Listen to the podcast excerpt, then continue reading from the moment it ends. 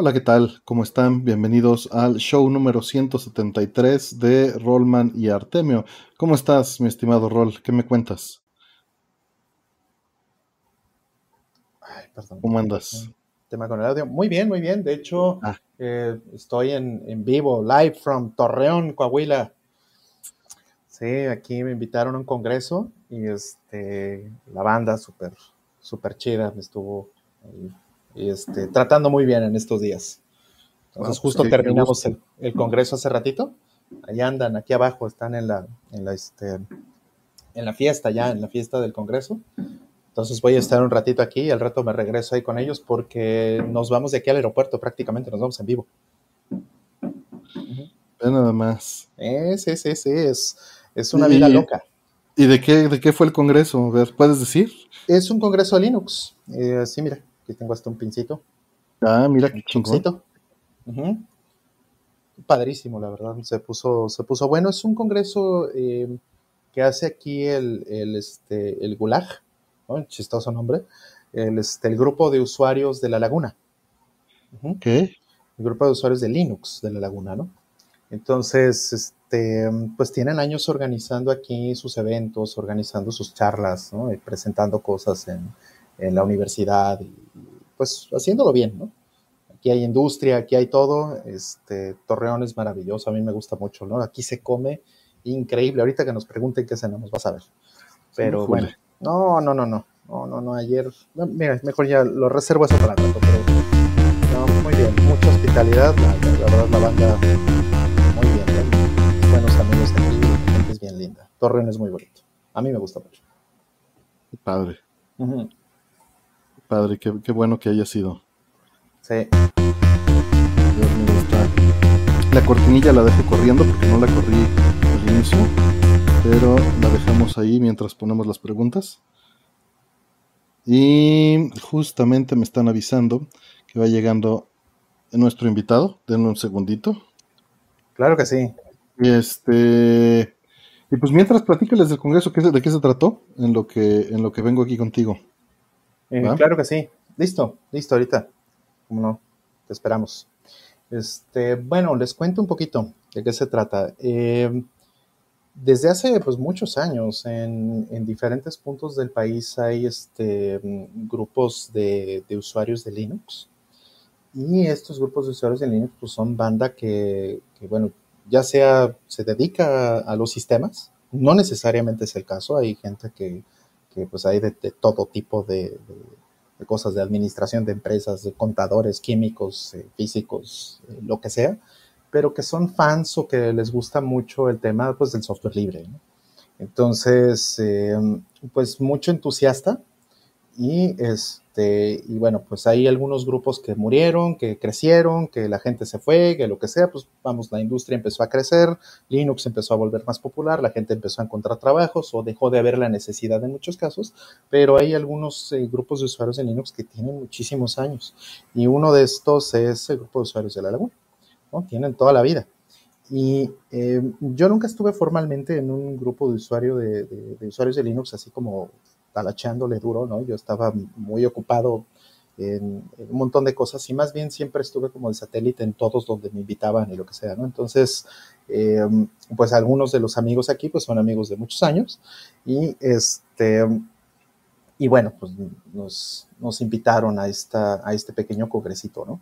Entonces dimos pláticas, están este, buenos amigos aquí, entre ellos, por ejemplo, que de hecho eh, les dije a ver si querían salir un ratito, pero pues estaban ya muy, eh, muy clavados en el, en, el, en, el, en el relax, ¿no? Entonces ya no quisieron, este, ya no quisieron y, y, bueno, ya no los pude comenzar, pero aquí anda, por ejemplo, mi buen amigo Sandino Araico, que es este, pues un Linuxero de, de la vieja escuela, muchos años que trabajamos juntos en Nintendo, de hecho. Este, y de hecho ahorita van a ver otra persona con la que trabajamos juntos en Nintendo, que, que, ahorita viene, con Artemio. Y, este, y está también mi, mi gran amigo Gunnar Wolf, ¿no? Están por aquí, también están otros amigos, está el buen chico, está Shell Valdés aquí eh, abajo en la, en la fiesta. Eh, grandes, grandes personas, ¿no? Gente muy linda, gente muy amable con, que, nos, nos, invitó a, a, dar charlas aquí, ¿no? Y, y dimos charlas de cosas aburridas, y terribles de, geeks, ya saben, ¿no? Este, bases de datos, este, almacenamiento. Les viene a presentar un poquito lo que hago, eh, no necesariamente orientado como lo quiero hacer, que ya lo han escuchado varias veces que quiero este, orientar este, mi charla al tema de, de almacenamiento para videojuegos y esas cosas. Más bien aquí fue un poco más enfocado a la parte de la tecnología. Y esa fue la charla que di, hablando de almacenamiento este, distribuido, ¿no? De este proyecto que se llama CEF y, este, y de las implicaciones que tiene, por ejemplo, para hacer cosas como guardar este, videos, eh, audios, eh, este, generar este, eh, almacenamiento para máquinas virtuales, todas esas cosas que son este, pues ya muy de almacenamiento moderno y, más bien enseñarles cómo se hacen esas cosas y, este, y un poquito del clustercito que ya tengo en casa, que también este, e, es parte del trabajo que yo estaba haciendo y es lo que les quiero enseñar en un stream posiblemente ya en las siguientes semanas. Ahorita más bien lo que estoy haciendo en, en, casa es este, armar un poquito, organizar y todo el tema de cámaras, encuadres y todo eso para que pues, salga un stream padre, pero mucho de la presentación ya lo que llevaba hecho me lo traje para acá para este, mm, eh, presentar esa parte, sin lo otro, que ya sería lo de RetroNAS y de mm, puntualmente consolas de videojuegos consumiendo de ese almacenamiento, ¿no? Un PlayStation 4, un Naomi, cosas esas. Eso no, lo traje para acá, pero todo lo demás que tiene que ver con la tecnología fundamental para hacer eso, sí. Entonces, este, estuvo, estuvo bueno. Me dicen aquí, hola planeta, que me lleve el celular con el stream a la fiesta. Yo creo que sí voy a hacer eso al rato, fíjense que sí ya que nos vayamos a, este, ir, a lo mejor este, podría ser. Nada más hay que, hay que sondear un poquito a ver cómo está la, acción allá abajo, porque qué tal que no estamos muy presentables todos, entonces mejor hay que ir a, sondear un poquito antes de hacer algo así. Listo, pues ya está Artemio de vuelta. Y mira con quién vienes. ¿Cómo estás? Así es, aquí está. Hola, buenas noches. Aquí está el buen Juan José. Juan José Vélez, ¿cómo estás? Bien, amigo, ¿y tú? Muy bien, muy bien. Justo estaba platicando, a lo mejor te acuerdas de él. Aquí abajo este, eh, estamos en Torreón y estoy con el buen Sandino Araico. No, sé si te acuerdas de él. Ah, sí, claro, muy bien. Oye, ¿qué? Sí, excelente. Sí, los tres trabajamos en, México con, eh, con Gamela México, con eh, toda la parte de Nintendo, ¿no? Para hacer algunos desarrollos ahí. Entonces ahí Juanjo estuvo también involucrado en esos años. Y bueno, pues desde entonces somos buenos amigos, ¿no? Correcto. Qué gusto. No, pues muchos saludos, qué buena onda. Sí, sí, este, Karen, esta no es mi oficina, esta es la casa de, un gran compa que es mi anfitrión ahora. Y este, vamos a estar aquí porque nos vamos al rato al aeropuerto. Estamos en Torreón.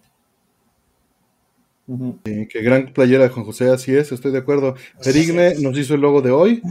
Este, que ya varios comentaron por ahí. Saludos a Yosele.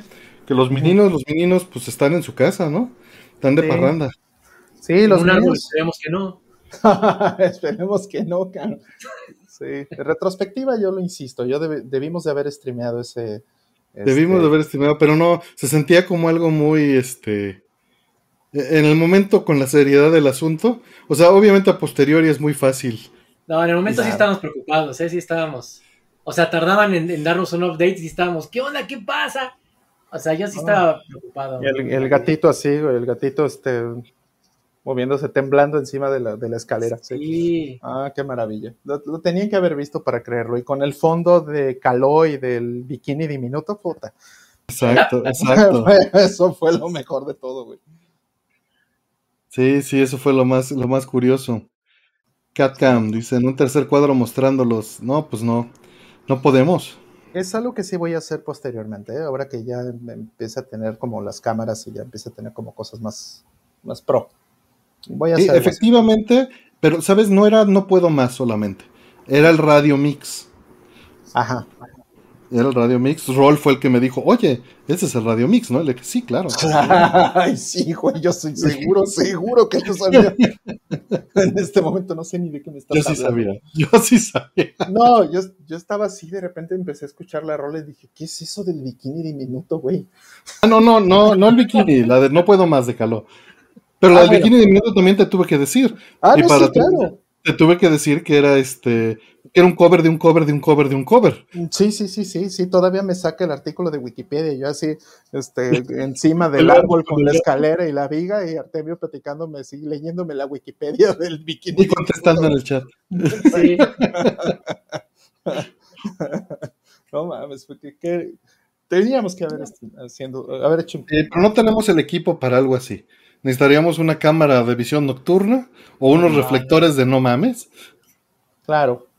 Porque, sí, pues, una action cam de esas que te pones en la cabeza. Ándale, pero también una de toma general, ¿no? O sea. Me vas a hacer buscar en Amazon una de esas cámaras para la próxima.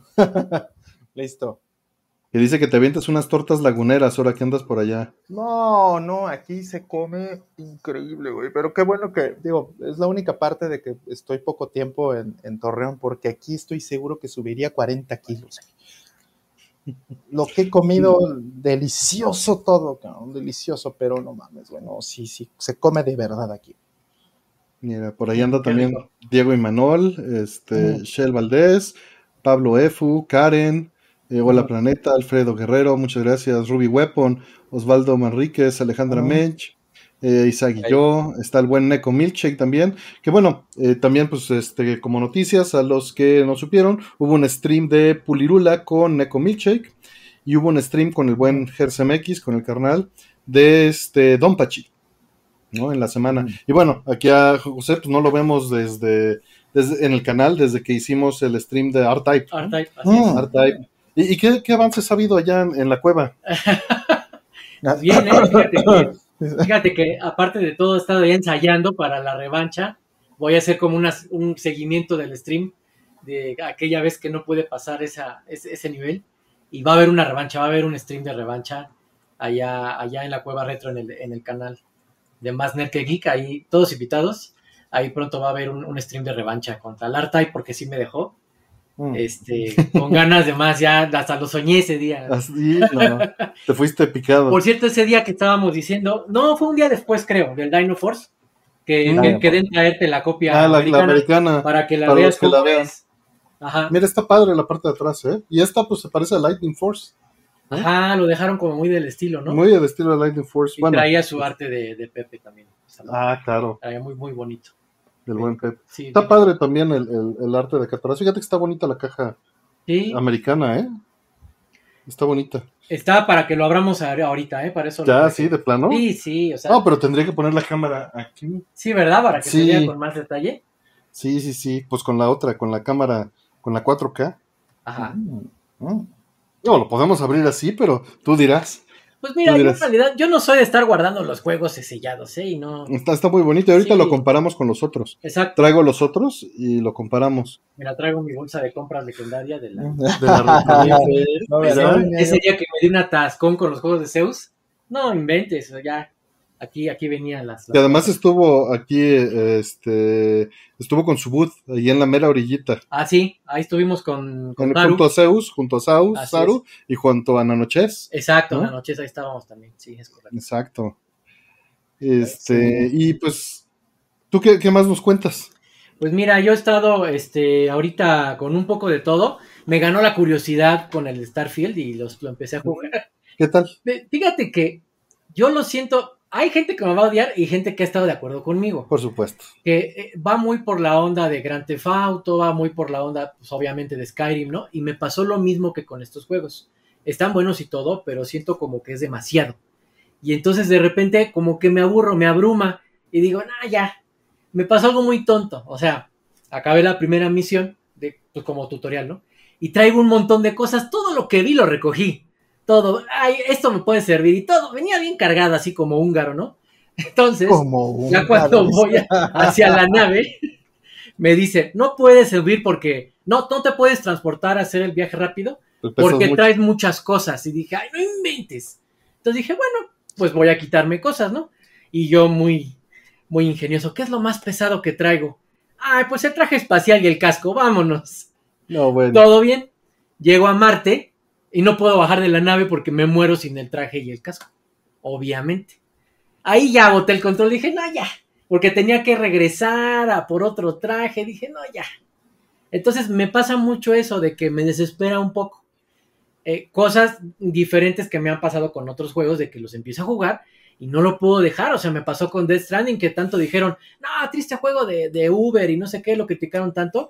O sea, yo lo agarré y no lo podía dejar por 3, 4, Pero es más lineal y yo creo que es eso. ¿no? Nosotros estamos acostumbrados a una experiencia más contenida, Mm. más dirigida, más intencional.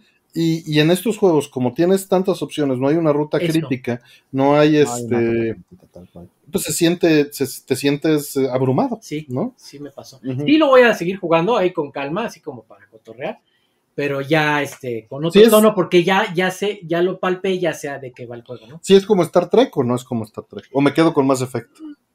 Más Effect, fíjate que sí, hay una parte donde llegas a un como a una como ciudad y hay lugares administrativos, y hay así eh, bares y, y, y dije, ay, esto se siente como más Effect, o sea, lo vi muy muy parecido, tienes toda la razón. Acá está tu agua, ¿eh? por cierto. Ay, muchas gracias. Esta es la mía. Gracias, gracias. Este, que al ratito les caigo. ¿A quién les caes? Ahí está el José Cruz también. Saludos.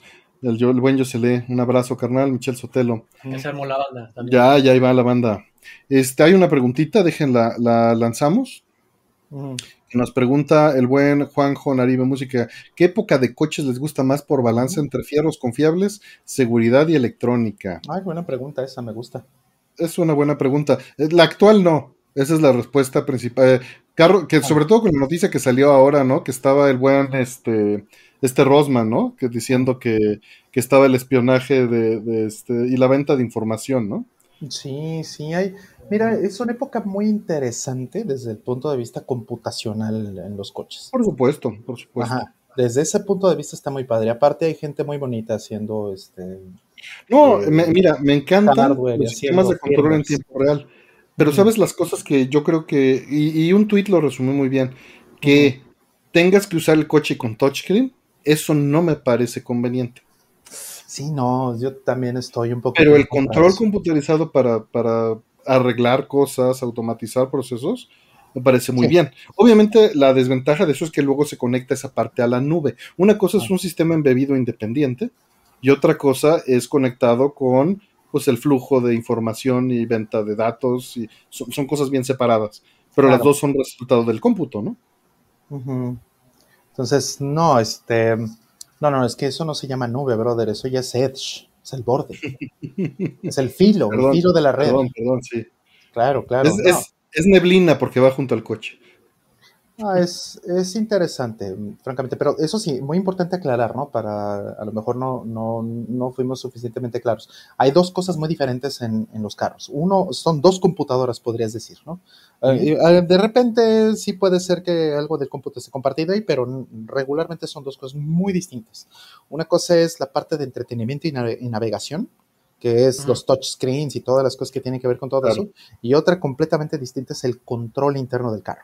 ¿No? ¿Qué- ¿A qué nos referimos con el control interno del carro? Sensores, este, control, por ejemplo, de diagnósticos, este, incluso frenos, eh, dirección, transmisión, cosas que son computarizadas hoy día y que antes eran, pues, en su mayor parte mecánicas, ¿no? Pero tiene más o menos unos 20, entre 20 y 25 años que empezamos a meter esto que le llaman drive-by-wire, ¿no? Que es desconectar prácticamente la parte mecánica del volante de la, de la transmisión hacia, hacia las ruedas, digamos, ¿no? Hacia los ejes. Entonces, eh, desde hace muchos años ya existe ese tema del drive-by-wire. Entonces, eh, pues si a mí me preguntan, pues yo prefiero, por mucho prefiero los noventas en el tema de los coches. Una razón importante por la que yo no tengo hoy día este, un coche deportivo es porque las marcas que me gustan ya no me querían vender un coche con transmisión manual. Cuando.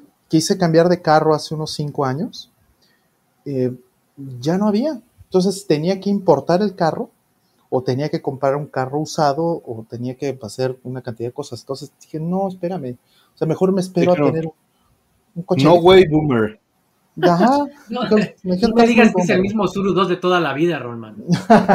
no, eso es de los, eso tienes como 30 Ya me fui muy lejos, ¿no? El suro, el suro era chido, ¿eh? Ese era un buen carro y tiene historia. Tiene- ¿Qué, le pasó a ese carro?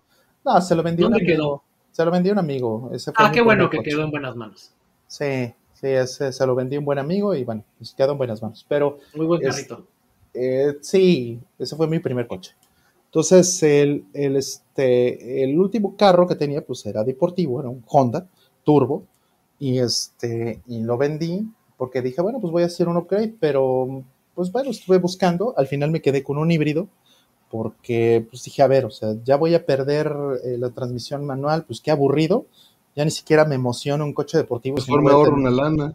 Pues, sí. mejor me ahorro una lana y me espero a después un eléctrico, ¿no? Ya que eso, pues, esté asequible, ¿no? Y ya es un, un, eléctrico, pues ya no necesita tener transmisión este, manual. Entonces, yo no voy a conducir un coche automático, no voy a gastar jamás mi dinero en un coche automático. Dije, esa, esa es una convicción total. Entonces, un híbrido es, digamos, que lo más aceptable que puedo tener de ese mundo que no es el de transmisiones manuales. Por no es para ti. Ya, no, sí, no, ya soy muy boomer para eso. Yo sí quiero transmisión manual. Uh -huh.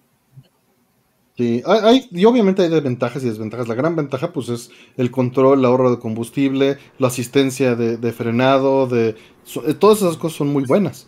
La desventaja, por supuesto, va a ser el right to repair, ¿no? Que, que tienes eh, un sistema, deja tú que esté cerrado o no, extremadamente complejo y, eh, ¿cómo podríamos decirle? Eh, pues específico por marca, que ya no puedes generalizar de la misma manera que se hacía la reparación talachera en México de los noventas, ¿no? Claro. Eso ya no funciona, pero por el otro lado ves y dices, o sea, ¿cuánto mantenimiento necesita tu coche híbrido? Pues muy poquito, muy poquito. Es impresionante la diferencia, ¿no? Contra lo que tenías que hacer contra nuestro Sur o nuestro Jetta de los noventas. Claro, sí, sí, es, sí, sí. Es sí. brutal la diferencia. Sí, sí, sí, sí. Sí, es, es brutal la diferencia. O sea, no, no, quiero decir exactamente, no creo que es un muy buen punto lo que dices, no, no estamos queriendo decir que, que, los coches de hoy son malos, no. No, no, simplemente que hay cosas que, que bueno, computacionalmente, computacionalmente hay cosas muy súper interesantes en los coches nuevos, pero pues la tecnología en, en ese entonces, en los 90, principios de los 2000, eran cosas que podías reparar y manejar con las manos. Hoy día, pues eso ya no es posible, ¿no? Un bocho siempre lo echabas a andar. Ajá, así es. Siempre, así es. ¿no? Así es. No, y, y, justo alguien aquí, este, uno de los compañeros que está en el Congreso trae un flipper, un flipper cero. Y este, pues un, es un juguetito súper interesante para hackear cosas como NFCs, para eh, clonar y, y, y, hackear este, llaves de coches, eh, llaves de, este, de garajes y todas esas cosas, ¿no? Entonces, eh, eso, eh, ayer que estuvimos jugando con eso me dio un poquito de miedo, dije, tengo que reforzar la seguridad de mis cosas que porque... con es una pastillita, ¿no? Así, creo que es con, color naranja. Es mm. color naranja, sí. Es, con, lo ves con, así, dices, esta... No es un qué? peso por ella, pero sí... Con poquito conocimiento. Con poquito conocimiento es demasiado poder para, para, ten, para que la gente lo tenga en las manos así de fácil, ¿no? Entonces, entonces, más bien, este, pues hay, eso te, te, hace alertarte un poco de todas las cosas extras que tienes que tener. Y pues nada de eso aplicaba cuando pues, todo era mecánico, ¿no? Entonces, vamos, ganamos unas cosas, perdimos otras. En general. Eh, eh, viendo, hay un canal de YouTube que se llama The Lockpicking Lawyer, que es un abogado que se dedica a abrir, a enseñarte a, a abrir chapas normales. Este, uh -huh. y, y ves la facilidad con la que abre las chapas, güey. Y, y, pues esa seguridad también, o sea, teniendo el conocimiento, siempre se podía este, sobrepasar, ¿no? Exactamente. Así es. así es. es. Como dice Alejandra, un flipper me haría ciberdelincuente. Sí, sí, sí, sí. Yo, yo la verdad es que me, me, me atrae muchísimo un juguetito de esos. Lo tuve un, unas horas y estuve ahí cotorreando un poco con él, pero no, bueno, una, una cosa muy linda, el, el flipper cero. ¿no? Sí, transformarte en hacker. Sí, sí, espérate, espérate, no, no, este, las cosas que se te ocurren, sí, sí, bobeando con el PlayStation Portable, el PSP, andaba yo este, molestando a la gente, apagándole las, las pantallas, cambiando, quitándole al fútbol en los restaurantes, ¿no? Eso, eso es lo que yo hacía con esta. con esta era lo que hacía. Claro, yo con el PlayStation, así, estaban viendo a las chivas y no sé qué, claro. o a la América, o lo que sea, y estaban a punto de anotar ah, gol sí. y les apagaba la tele, güey. Yo le bajaba el volumen, deja tú apagarlo, le bajaba el volumen. no, bueno, bueno, tú no eres, Es que tú no eres maligno, Artemio. tú, eres benigno. Tú eres sombrero blanco. Sí, sí, sí. Artemio no tiene, no tiene ese componente de maldad en su vida. Y, y había un reloj con el que podías hacerlo también. Sí, de Casio. Eso Sí. estaba hermoso. Este, ¿y ¿tú, ¿Tú qué opinas de los coches? O sea, porque no, no has hablado. Fíjate que yo siempre he sido, mm, me voy más por, por lo clásico. O sea, sí me gusta que tengan sus cositas adicionales, pero yo soy de las personas que prefiere cuando me he dado el lujo de comprar el modelo del, del carro. Mm, Por ejemplo, no, no lo pido todo eléctrico. Lo, los, eh, por ejemplo, los vidrios no, Mm. porque me había pasado antes que por aborazarme y todo, no, por la comodidad y todo, luego se trababan, ya no servían y, y a ver, arréglalo y a ver cómo se lo subes ahora tú. Y estando chavo y con poca experiencia, pues no. Entonces me dio a mí por, me quedé con esa idea, o sea, ¿sabes qué? Sí, este, con ciertas comodidades, ciertas cosas, pero algunas otras que digo yo, pues yo prefiero subir a la palanquita, me voy a la antigua y listo. Entonces soy muy así como que sí prefiero darle un poco más hacia lo clásico y no ponerle tantos gadgets, por lo menos no al carro que uso del diario, ¿no? Para ir Claro. a trabajar y así, como que es el confiable de este, es Claro. bueno. Y también comparto lo que dice Rolando, que pues el, el el estándar es, el manual es, es con el que da, puedes dar el arrancón y es el que te da la emoción que no te da el, el automático. Mm, exacto, Para mí, automático. Sí, sí, sí, yo es para también ir al súper, güey. Si vas a ir al súper está bien un automático, pero, pero para la Claro. vida, no, no, ¿cómo crees? Sí, no, para el carreterazo y con los Ah, amigos. no, no, no, no, no alocarse, sino que es un es una experiencia diferente de manejo. Totalmente. Ah. Yo, yo justo del automático, pues te aburres, ¿no? Y en el estándar, pues hasta te sientes, sientes que vas haciendo algo, ¿no? Sientes cuando- pero, pero no es solo eso, o sea, ya, ya agarrabas ese estilo como cuando sabías jugar un juego muy bien y, y- y con una, o, o cuando abres la chapa de tu casa, ¿no? Que lo puedes hacer sin ver, atinas perfectamente en el lugar y sabes hacer el giro de muñeca suficiente para que se abra la puerta y no la, no la giras toda, ¿no? Ya tienes esos movimientos completamente calculados y en estándar haces eso Sí, mismo. es cierto, sí. ¿no? Son, son movimientos súper, este, puedes, puedes controlar nada más movimientos milimétricos, es decir, Mm. primera, segunda, súper suave, ¿no? sí. Ya que estás acostumbrado. Así es. Sí, ya con el tiempo, hasta con el puro oído del motor, ya sabes dónde, dónde darle. Sí, sí, y eso, y eso se siente padre. Sí, está bonito, sí. Sí, Se disfruta mucho manejar así. Pero sí tiene varios años que no manejo un estándar. O sea, mi Pues es que la ciudad sí te da este como que más la opción de que pues el automático porque Digo, en híbrido no tienes opción. Claro, En híbrido es este. Pues es híbrido y ya. Sí. Ah, sí. Sí, sí, Artemio sí me conoció en, en- en mi etapa de, de coche De, de- deportivo. de Ridge el Racer. corredor. De Red Racer, exacto, de, de hacer, de hacer drifting, de, de rapes por todos lados. Sí, claro. Creo que tú también, Sí. de hecho, de hecho tú también, eh, Juanjo, porque me acuerdo que una vez echamos carreritas tú y yo hace oh, muchos años. Yo tenía recién mi primer carro este, deportivo, de hecho. Había cambiado el, el- el coche por uno deportivo. ¿Te acuerdas? Uno negro que le, que le compré a Kaki. Ah, Y, y no, bueno, le metí mano a ese motor y lo hice como quise, ¿no? Me compré la interfaz para, para este, mm, eh, alterar la computadora precisamente, ahí aprendí pues, todo el tema de los estándares y pues sí, todo, todo, todo, todo, ¿no? Este, regímenes, de todo, ¿no? Espreas, este, todo, todo, todo. A, moverle. Entonces, pues sí, quedó perrísimo ese coche. Y, y bueno, lo que hacía era regresarlo a, a este a, a, este a defaults, ¿no? Antes de, antes de llevarlo al taller. Antes cosas así. Sí, sí, cómo no. Entonces, sí. y bueno, en ese, hoy día ya se van a dar cuenta de esas cosas porque ya tiene mucho diagnóstico, mucho log y ya tiene bitácoras de todo lo que haces, pero en ese entonces todavía no. Entonces era, estaba, estaba muy bueno. Sí, sí, era muy loco de, de los coches en ese entonces. Ujú. Así es. es un mundo interesante. Así mero. Sí, sí, era mucho de Fast Fury, sí me gustaba estar así en el, en el Y la encuesta era que si manejaban y 53%, ¿no? 30%, digo, el 53% sí, 30% no, y solo manejo juegos digitales Ah, 17%. bueno, menos mal. Claro. Sí, ah, de hecho una vez, una vez andaba haciendo drifting en la carretera de Puebla, sí es cierto, con Casiopea. ¿Qué es lo que andaba diciendo ella? Una vez veníamos regresando de Puebla porque fuimos a un congreso precisamente y veníamos regresando con la gente de Mozilla, ¿no? Si no me equivoco, este, Casiopea, veníamos con la gente de Mozilla, Firefox, y este, y veníamos derrapando, buenísimo. Sí. Ahí. Eh, Qué padre. Vamos a, la, escuchando de Patch Mode. sí, claro que sí, ¿cómo no? Dice, ¿se acuerda por qué iba a agarrar? iba a pescar, sí. Eh, siguiente pregunta, gracias Juanjo. Dice, hola, ando pensando comprar audio para mi configuración de PC, Mister y PlayStation 2 y 3. Tengo pensado estéreo porque el lugar es pequeño.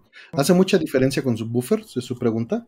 Mira, eh, el subwoofer es, es una bocina especial dedicada para las frecuencias que están abajo de las que hace un buffer de unos 200 Hz. ¿ok? Obviamente este número va a variar. Eh, o gente te va a decir a veces 80, gente te va a decir 200, raro el que te va a decir 200. Un punto más usual es entre 120, y 80.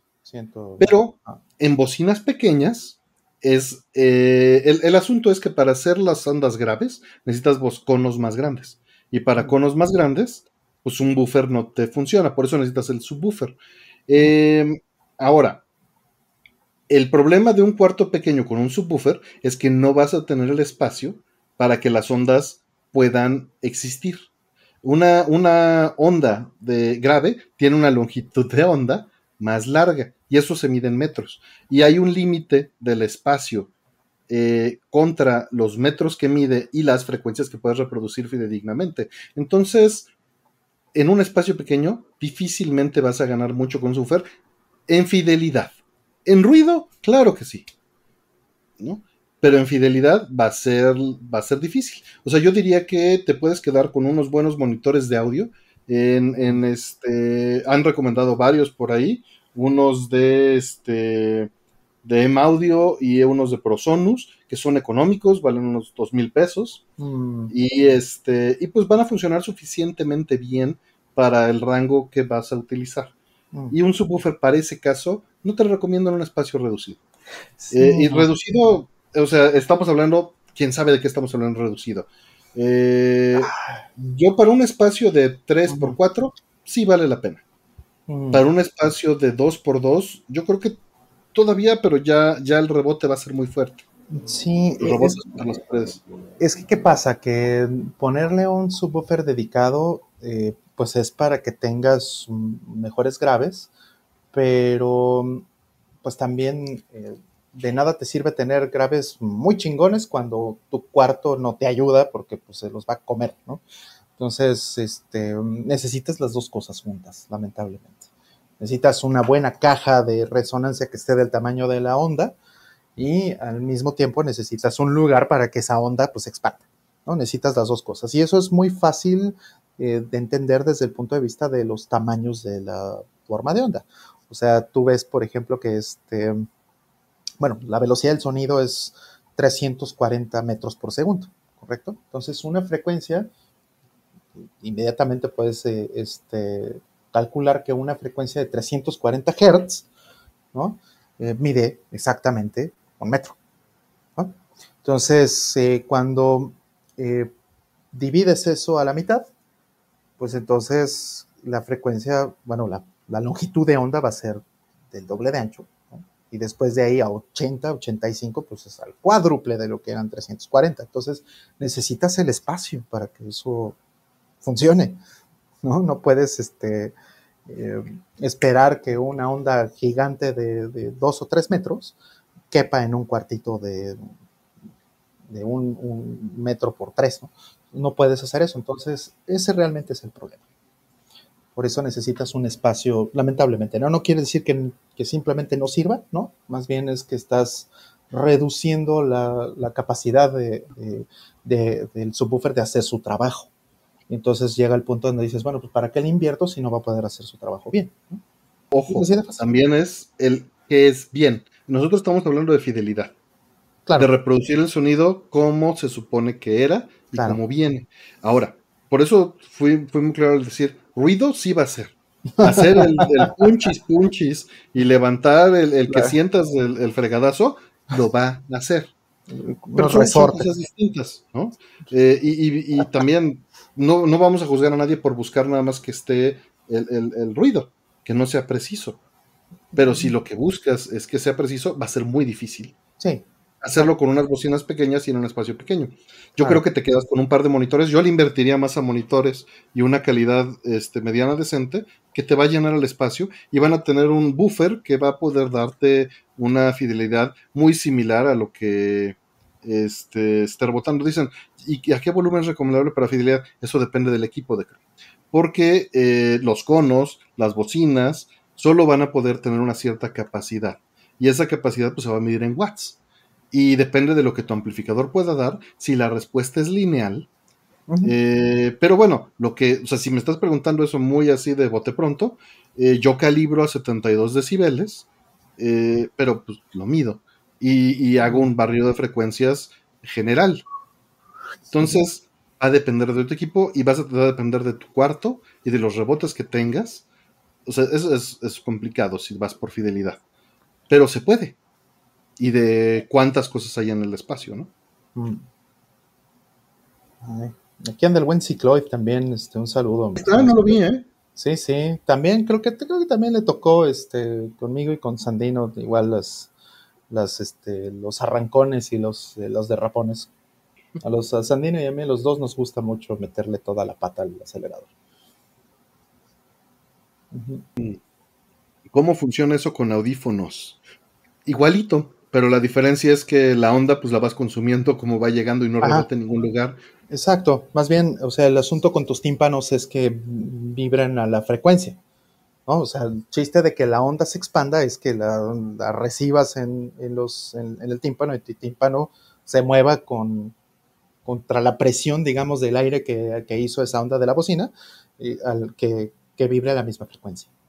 Eh, eh, ¿Y, ¿Y por qué decimos que se detiene en un cuarto? Lo que pasa es que es como cuando pegan en una tina y ven como la ola rebota con la, con la orilla y hay interferencia de las ondas de ida y de regreso. Hay una interferencia constructiva y destructiva, dependiendo si los valles y las crestas se unen. El sonido es idéntico porque es la misma cosa. Es la misma y lo que va a pasar es que va a haber interferencia constructiva y destructiva y van a generar armónicos que no existían en eh, la frecuencia original y eso pues ya es, ya es pérdida de fidelidad porque vas a estar, si, si el beat, por decir algo, si el, si el bombo estaba a 200 Hz y está rebotando por una distancia específica, vas a escucharlo con armónicos de 30, con armónicos de 80, con, con divisores de los múltiplos de esa cosa, con cómo rebotan y los espacios. Entonces no vas a estar escuchando la frecuencia correcta y además vas a tener algunas frecuencias que se van a amplificar porque se suman y las olas se hacen el doble y otras que se van a hacer interferencia y se van a morir y se van a cero o se van a la mitad o a un cuarto, dependiendo de la fase de cuánto espacio rebote en el cuarto. Claro, o sea, eh, no solamente desaparece parte del audio original, porque pues está cancelando, sino que además estás reemplazándolo por cosas que no existían y que no van con, el sonido original tampoco. Entonces es ruido, básicamente. Estás reemplazando, silenciando cosas que te importaban y metiendo ruido en su lugar. y, en, las orejas, pues eso no pasa, porque eso es lo que pasa de todas maneras cuando escuchas de verdad. O sea, ya es ese, ese tipo de interferencia que hacen tus orejas y que hace tus oídos y que hace tu cráneo, ya estás acostumbrado a vivir con él siempre y es como percibes el mundo. Entonces, eh, la intención de todo esto es imitar cómo lo percibes desde afuera. Exactamente. Y pues tú ya eres un filtro, ya existes como filtro. Y siempre lo has percibido como filtro y es imperfecto y tiene una curva muy específica de respuesta. Claro. Que Tom Scott explicó en el video de esta semana. Si quieren, échenle un ojo al video de Tom Scott de cómo está la percepción de sonido con la escala logarítmica de las frecuencias. Ay, qué padre, qué padre. ¿Se meten algo así? Sí, sí, lo explica en ocho minutos. Fíjate que también lo explica un poquito, poquito, este, o bueno, lo infiere más bien este Mark Cerny, ¿no? Cuando hace la presentación del PlayStation 5 y está hablando de esta eh, cosa que se llama Tempest, ¿no? Que es este, el, API. Todavía no hemos visto nada. Y hasta le quieren hacer upgrade para el PlayStation 5 Pro y todavía ni, lo, estamos, ni lo estamos haciendo bien. Tom Scott, creo que es el secondary channel. Ahorita veo. Tom Scott Plus se llama. No, no fue en ese.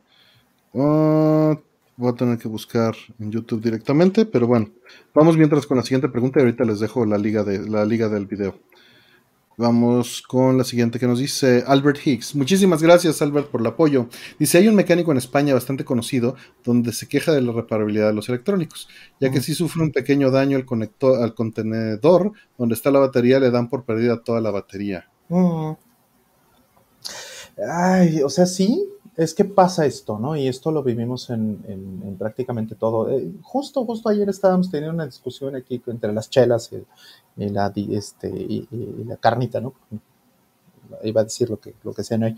Pero este, eh, el asunto de, reparar tiene mucho que ver con, el costo humano de, hacerlo. O sea, ¿cuánto cuesta eh, en en esfuerzo humano reparar un celular cuando pues la electrónica es muy pequeña, Y tienes que meterte a microscopios y tienes que tener a alguien que tenga herramientas y tenga muchísima experiencia, la, ¿cuánto cuesta eso por hora? Versus simplemente desoldar, tirar y volver a, poner, ¿no? Entonces, pues,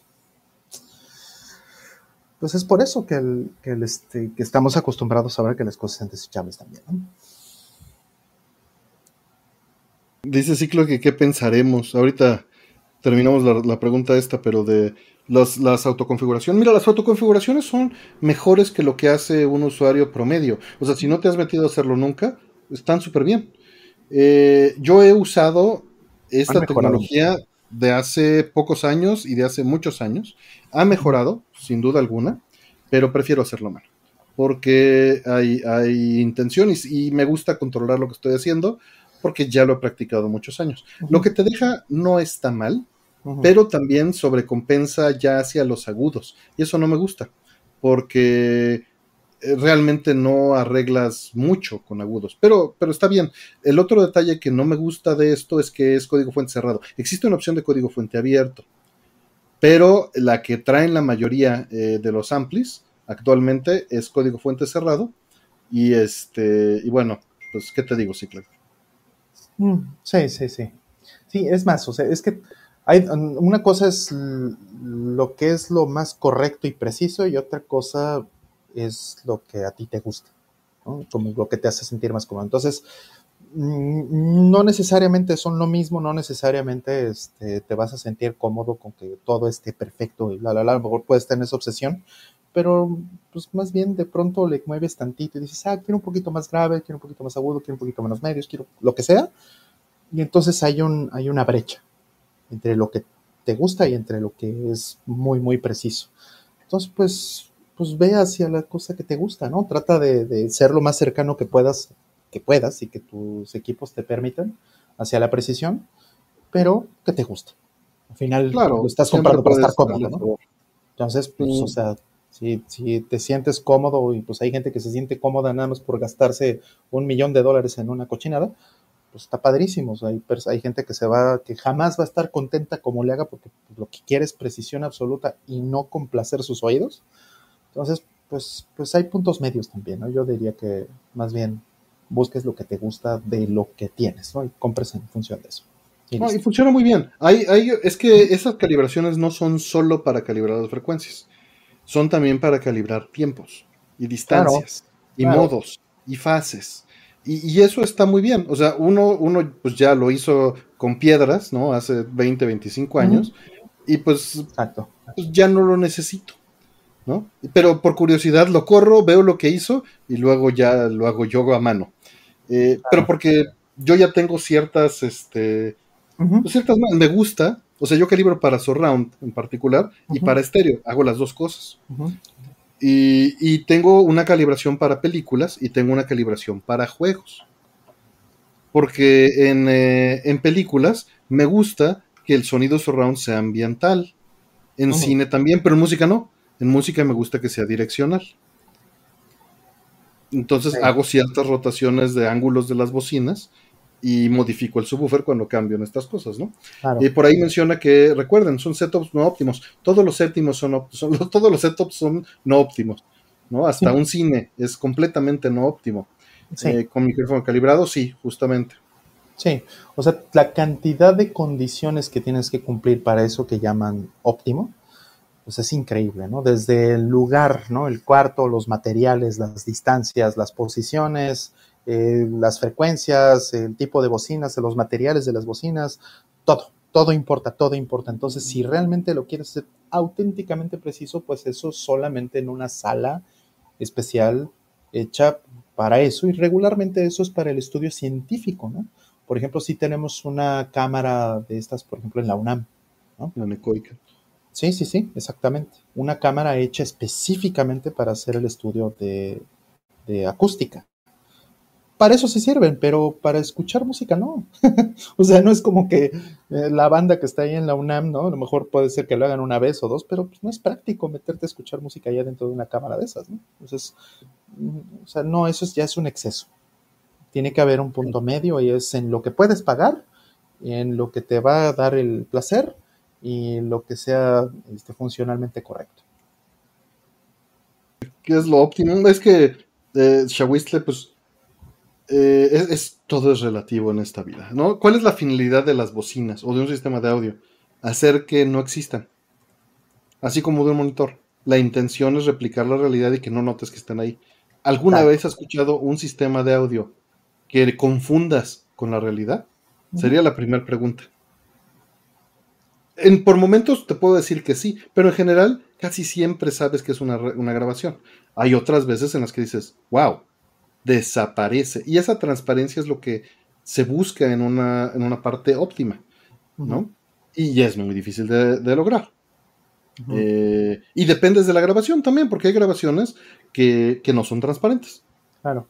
Hay grabaciones que cargan su ambiente. Y eso también son intenciones. O sea, tú escuchas a The Patch Mode y es una grabación transparente.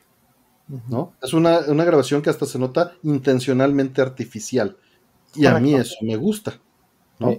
No tengo problema con eso. Y hay otras grabaciones que notas el ambiente, notas el espacio, notas los movimientos de los músicos, notas la, textura de los instrumentos y todo ese ruido forma un ambiente que es deseable y quieres reproducir de la mejor manera posible sin causar, sin opacarlo.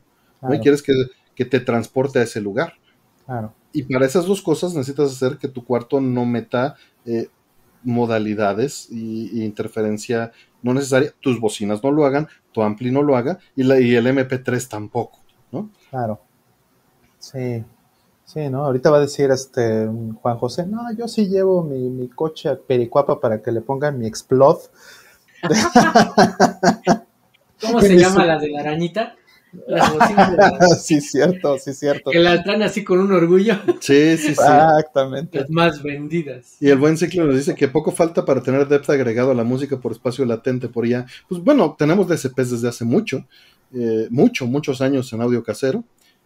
Eh, y, pues bueno, el, chip del PlayStation 5 que mencionaba Rol es, en cierta forma para eso, para lograrlo hacia audífonos. Esa es la intención. SoundStream por ahí pusieron, sí. Las de la arañita. La tarántula, sí, sí, sí. Pero la pregunta que nos habían lanzado, perdón, de Albert, nada más agregando, regresando, perdón que hicimos la pausa de lo de audio, pero salieron los temas.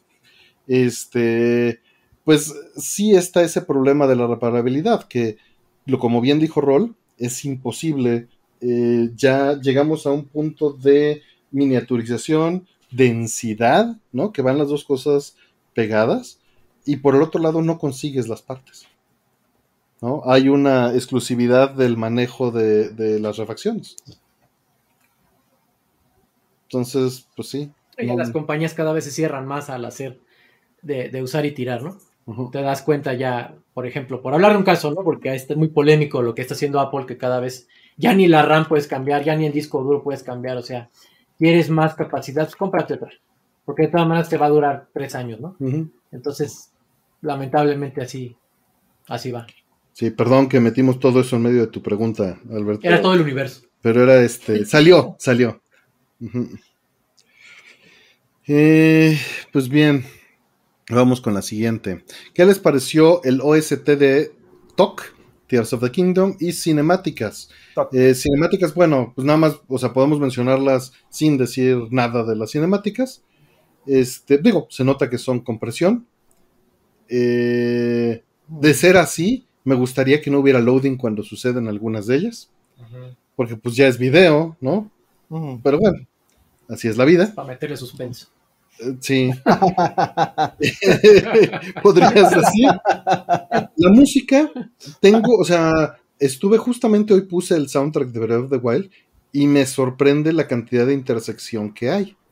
Pero estoy seguro de que hay una mayor cantidad de música de la que recuerdo que de entrada que quitaron y también que metieron. Pero la base, así como el juego mismo, hace que se sienta que solo es una expansión en ese sentido, ¿no? Porque son No lo es, rúbricas. no lo es, y no es cierto, pero da esa impresión por la constante. Sin embargo, son, son arreglos nuevos de todas las piezas. Sí. Exactamente. Y, este, y, y eso está muy padre. Pero muy poca gente se da cuenta que esos arreglos de entrada son distintos a los de Breath of the Wild. Mm, Y regresando a Breath of the Wild, en Breath of the Wild muy poca gente se dio cuenta de que había como cinco arreglos de cada pieza.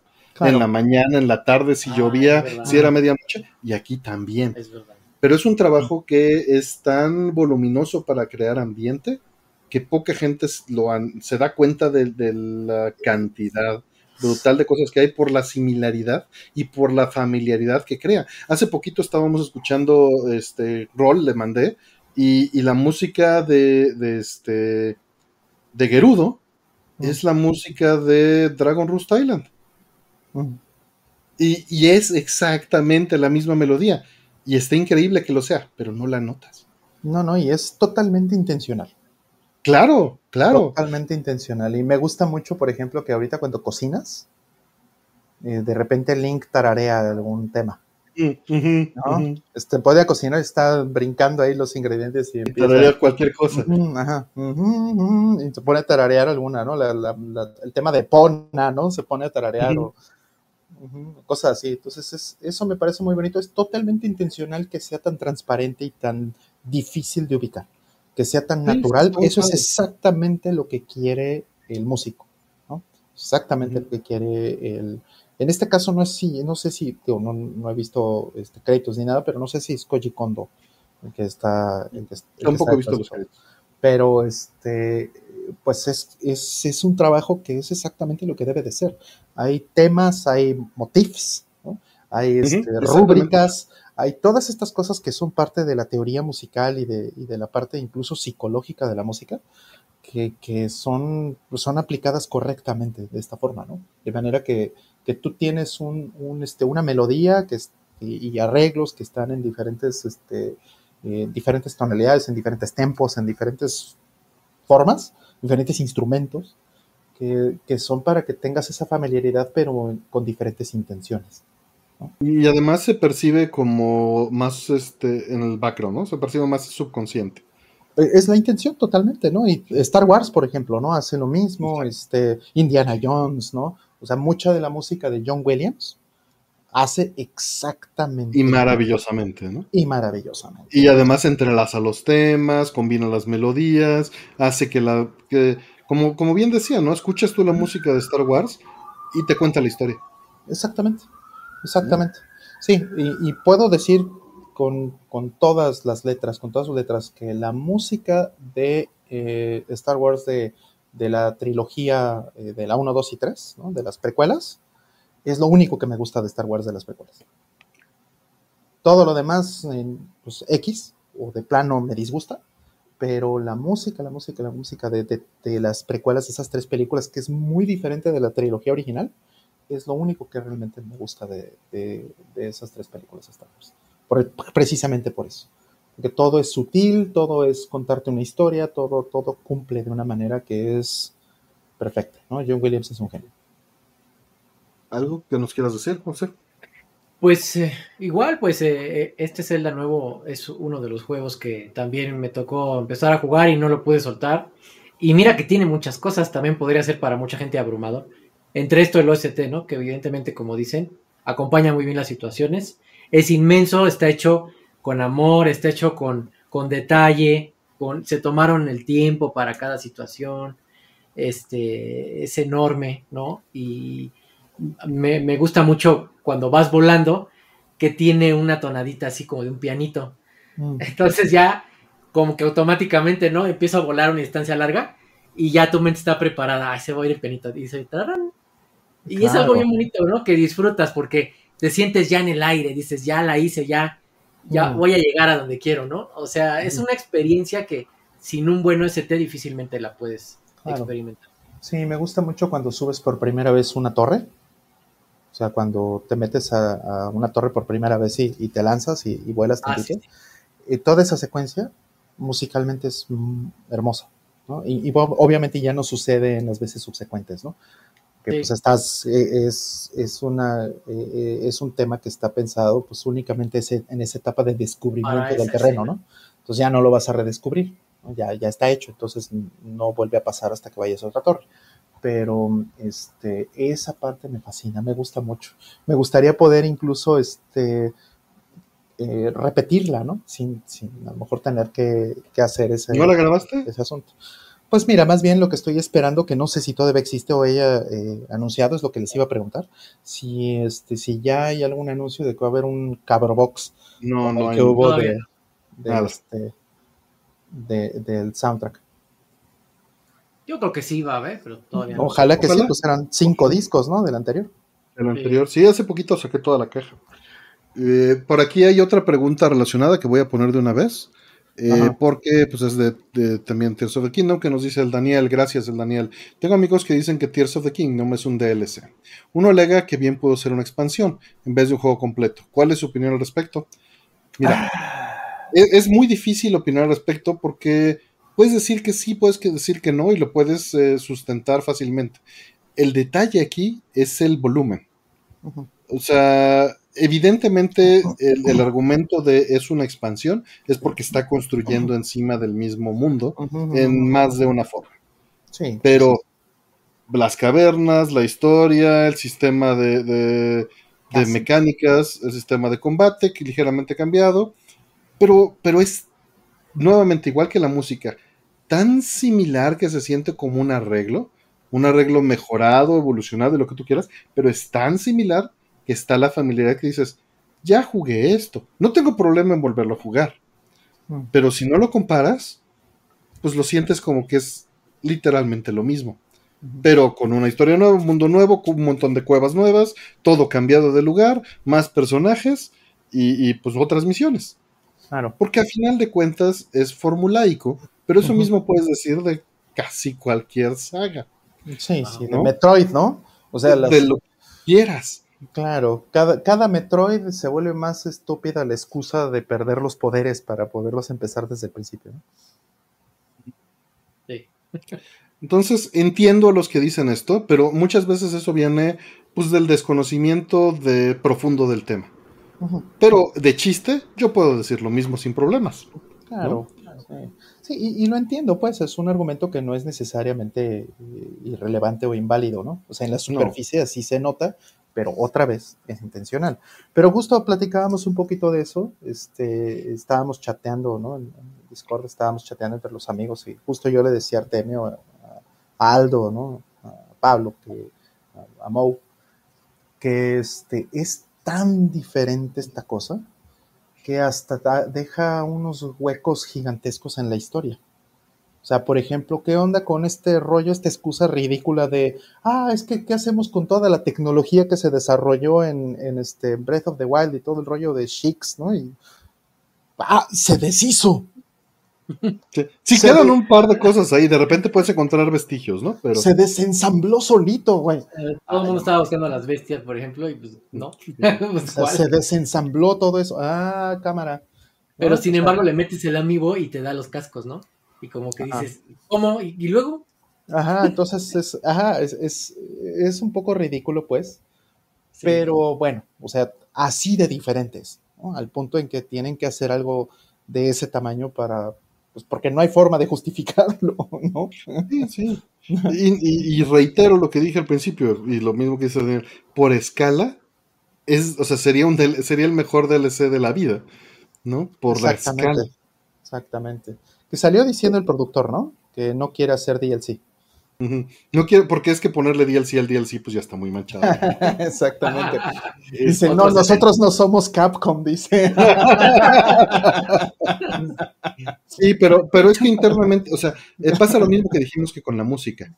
Como está construido encima de lo mismo para dar esa familiaridad, pero por dentro está distinto. O sea, toda la, la, física y la mecánica de cómo se pega todo y cómo se va construyendo, pues todo eso es nuevo. No que, no que sea maravilloso, pero también los cambios en cómo te transportas es brutal. O sea, si, te, si agarras verde de igual te vas a sentir amarrado. Exacto. ¿no? Así es, así es, así es. Sí, entonces. Eh, y, y, sí, Capcom sí hace eso, ¿eh? Porque está pasando en Street Fighter 6. Una cosa es el, el DLC del personaje, y una vez que tienes al personaje, ahora le tienes que comprar ropita. Entonces es el DLC del DLC. Sí. Tal cual. Vengan los dólares. Ey. Pues bien, vamos con la siguiente. Dice mm, el Bro Gamer, ¿cómo estás, Bro Gamer? Gracias. Dice, hola. ¿Cuál cable de alta calidad me recomiendan para sacar el audio de mi Mister de addons a mi CRT Sony Vega 5.1 Surround System? Saludos. Bueno, no sé cuál Mister de addons tengas, no sé si ya tienes la nueva placa de audio, eh, que apenas sacó hace como uno o dos meses, pero si no, si tienes la placa anterior, te recomiendo que antes de pensar en un cable pienses en un DAC, porque la salida analógica de Mister con la analog este, board es mala. Mala, o sea, no, francamente mala. A menos de que salgas por óptico o por HDMI, que bueno, eso ya no es analógico. De ah. allí yo te recomendaría poner un DAC y el DAC ya lo conectas a lo que tú quieras. de embedder y ese tipo de cosas, ¿no? Que toma el audio del HDMI junto con el video y lo parte. Y entonces ya te, puede entregar analógico aparte. O óptico, o lo que sea. ¿no? Sí, y, y Addons ha estado trabajando en esa solución porque la calidad de Mister de analógico es muy mala. Eh, es más bien, es peor al promedio, para ser este, muy, muy específicos. Eh, ahora, ya de ahí, de un DAC, que en los foros, de, en los este, en ScoreBG, en el Discord, justo estuvieron mostrando unos DACs hace poquito que son de 200, 300 pesos, no necesitas gran cosa para, hacer esa conversión. O la nueva placa, y de allí, pues un cable, la verdad es que para un cable analógico, si de nada importa el 5.1 en Mister, en este caso, porque vas a salir completamente en estéreo. Mm. Eh, pero tu ampli, pues sí podría hacer la, separación a, a, su buffer, ¿no? Hacer la partida, etcétera. Yo te recomendaría ir por óptico y poner un DAC hacia tu sistema de sonido. En este caso mencionas que es una Sony Vega 5.1. Eh, no sé que también esté eh, el audio de una de estas televisiones. Eh, mis prejuicios dicen que pues el audio de las televisiones no es necesariamente fiel, es más para el, para el ruido, que va a funcionar bien, pero mi punto de mencionar esto es que no vas a tener gran pérdida de calidad por el cable eh, hacia un sistema de audio de este tipo. Porque no es un sistema de audio que esté diseñado para reducir ruido. Es un sistema de audio que está hecho para, eh, pues, generar espectáculo alrededor de la televisión. Mm. La televisión ya de por sí es, una fuente de ruido grande. ¿no? Este, no, la nueva placa es analógica, Hola Planeta. Estuvo midiendo con Andy Fourier para hacer las conversiones y que no hubiese eh, pérdida. Y estuvo varios meses, me consta, yo no, no lo ayudé más que enseñarle a usar la herramienta y él estuvo afinando, afinando, afinando, cambiando distintos amplificadores hasta lograr una, un, DAC de buena calidad. Hmm. Pero no sé si ya la sacó y no sé si ya abrí la boca cuando no debía. espero espero que ya lo haya publicado. sí, no, Artemio, en la, ya, ya, ya, la regué. Artemio haciendo este leaks. Leaks. Este, y bueno, pues eso sería mi recomendación, Bro Gamer. Entonces, este, primero, reitero, salte por digital del Mister. Mm. Salte por digital. sí, y, pone un DAC externo, como bien dice. y, ya son baratos, ya son baratos. Son bastante baratos y este, y pues ya, simplemente este, conéctalo ya entonces a lo que quieras. Y, siguiente paso tal vez sería pues tener a lo mejor un, invertirle en unos monitorcitos bonitos, ¿no? Bueno, ah, pero quiere usar el sonido, porque tiene una tele analógica, tiene un CRT. Quiere ah. usarlo, pues está bien. mi, punto nuevamente de mencionarlo es, no vas a ganar, o sea, tu, cuello de botella es el sistema de audio, no el cable. No le metas, no le metas más lana en eso. Pero al DAC sí. No le pongas dinero bueno al malo, brother. Sí, al DAC sí, porque eh, el ruido, o sea, el problema de la calidad de, de Mister De entrada es que está filtrada muy raro, pero la otra es que mete muchísimo ruido. Sí. Eh, eh, o sea, el audio analógico de Mister mete más ruido que una consola original. Ese audio Y, viene... y en cambio, Perdón, perdón, te iba a preguntar si el, ese audio viene del D10 Nano, eh, de fábrica. este, no, no, no, es, es la Analog IO Board. Mm, O sea, eso lo diseñó alguien y realmente no hubo el foco, la, la, la, la, la. En el estándar calidad, no o sea, se ha revisado. para Era funcional, nada más. ¿no? Sí, sí, no, a lo mejor va a tener que subir 20 dólares o no sé, o, o no hay las Eh, partes, sí. o se tiene que revisar exacto. eso. Y la de Mr. Addons es para hacer eso, ¿no? Ok, ok, ok, justamente. Sí, este, sí, el 3. punto- el audio 3.5 del Analog IO Board, stock es malo. ¿no? Entonces, Sí. para los monitores también tendría que comprarle su DAC. Sería, sería bueno, Michel OLR, porque, eh, bueno, eh, depende. Si tus monitores tienen entrada óptica, pues no necesitas nada. Y existen. Entonces, Claro. pues le puedes ver qué onda, ¿no? Ahí depende de tus monitores. Exactamente. Sí, yo tengo unos monitorcitos para mis PBMs, porque no todos los PBMs tienen bocina. Entonces, em, lo que hice fue comprar unos monitorcitos chiquitos, ¿no? Muy chiquitos. Y, y, este, y lo que hago es que del Mister saco em, a, un, a, un, este, a un DAC precisamente, lo saco por HDMI y de ahí lo parto analógico y va de ahí directo a las bocinas. Y las bocinitas pues, son unos monitorcitos que traen su propio amplificador, ¿no? son activas. Entonces son unas canto eh, eh, YU2, o sea, YU2, y eh, vienen este, blindadas contra eh, magnetismo. Entonces no le hacen daño a las teles CRTs.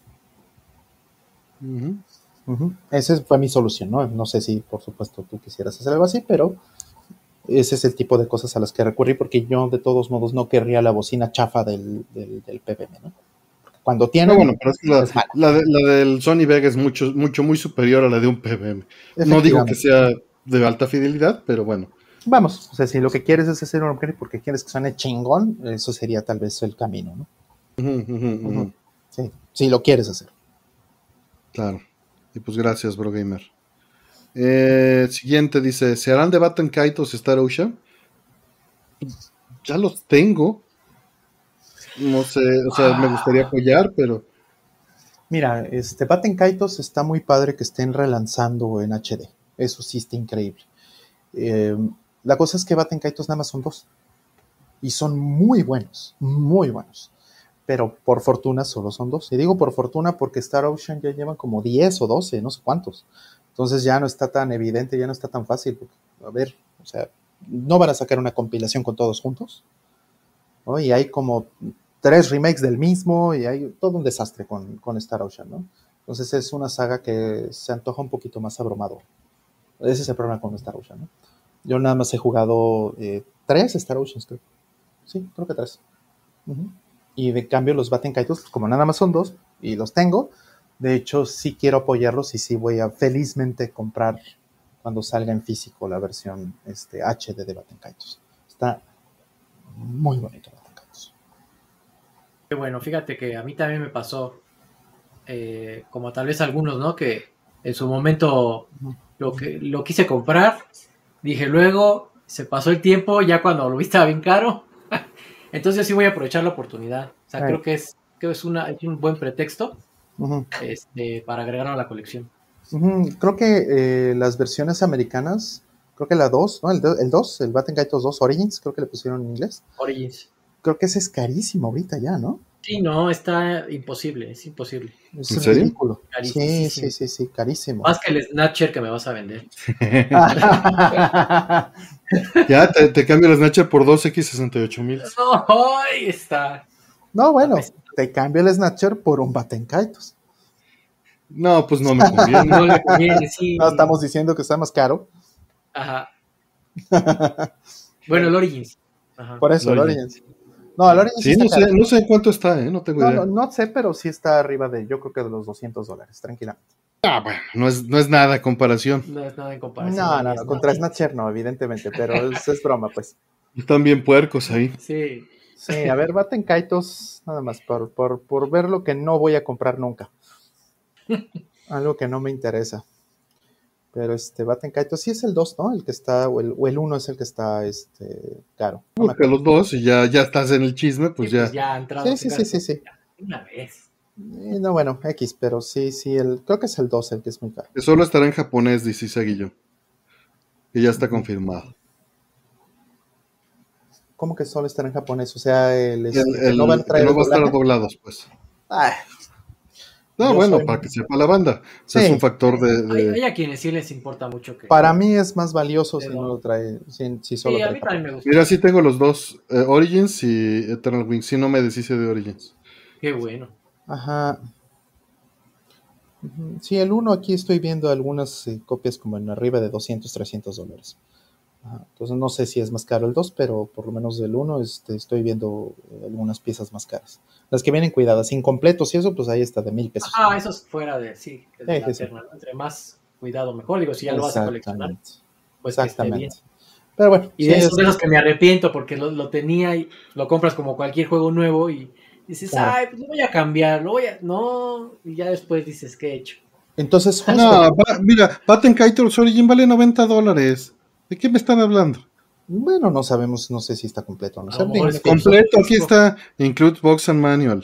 ah, ¿Si es Buy It Now? No, no, no, es el histórico de Price Charting. Ah, bueno. No, entonces está muy bien. Entonces no está tan grave. Pensé que No, era más no, caro. no. Bueno, el- en todo caso, yo creo que sí va a subir de precio porque si la versión nueva no va a traer el audio en inglés, entonces eso va a ser un poquito más preciada la versión original de Vicky. ¿no? Justo. Para la banda que sí le gusta escucharlo en inglés. ¿no? Sí va a tener algo que no estaba, bueno, más bien que estaba en la versión Y el otro. Caray. Batten El Kaitos, el 1, 62 dólares. En Price No. Charting. A ver, No, aquí suena- está. Suena más barato eso de lo que yo recuerdo. Yo recuerdo que estaba más caro. En fin, puede ser que se haya depreciado Sí, por sí, el recuerdas, anuncio. pero lo estoy viendo en, en Price Charting y aquí lo está viendo también Juan José. Sí, bueno, sí ha subido, pero no está Pues imposible. no, así, cuando muy caro, 75 dólares. Qué chistoso, ¿eh? yo pensé que estaba, no sé, no sé, Pues tal sí. vez, tal vez bajaron por el tema de, de- desde el anuncio que iban a salir, no tengo idea, pero Qué raro. No, se ve que más bien, Precio Mercado Libre. pues no sé, más bien tal vez son raros. Tal vez alguien me quiso transar, no sé. Yo recordaba que era más caro, bueno, igual me estoy equivocando. Listo. Sí. Es, aquí dice, no es caro, pero también nos dice Segui yo, es que hay, no hay Es que disponibilidad. no hay, ajá. Ya, Que claro, te lo encuentres y te lo lleves, pues ya. exactamente. Sí, pero caros no están. Ninguno de los dos. O sea, por, por 150 dólares tienes los dos. Bueno, pues ya mejor compras el HD y listo. Ajá. El, la, la portada la hizo Ferigne, este Cycloid. Está Qué padre que te después de jugar este Young Fighter. Sí, está poca madre. Y vamos con la siguiente. Entonces, dice: ¿Por qué Cell era tan difícil? Pues porque lo hicieron con los Android. Ah, no, de comprender, dice. Androides. Pues sí, muy bueno, no está. Pero ¿por qué el, el procesador Cell era tan complicado? Pues a ver, Rol, ¿quieres aventarte a los, los Vector Units? Eh, mira, es que este, yo programé esa cosa, entonces este, hice, justo estaba Es su platicando, culpa, ¿ya vieron? Es su Sí, culpa, ya. justo, em, justo estaba platicando con unos amigos aquí hace rato, porque em, este, estábamos hablando de los proyectos que, que solían hacerse, por ejemplo, fondeados por, por gobierno para desarrollo de tecnología, en los que cualquiera podía entrarle que eran, este, había diferentes programas, ¿no? Había uno que incluso hubo unos para hacer videojuegos, ¿no? En México, o sea, pasamos por varias etapas así. Ahorita no hay mucho de esas cosas, pero había un, un este, como, había unas iniciativas de gobierno, no sé cómo llamarlo, me imagino que fondos este, de gobierno para esto, era una iniciativa de estas para fondear cosas y, y había una que se llamaba ProSoft.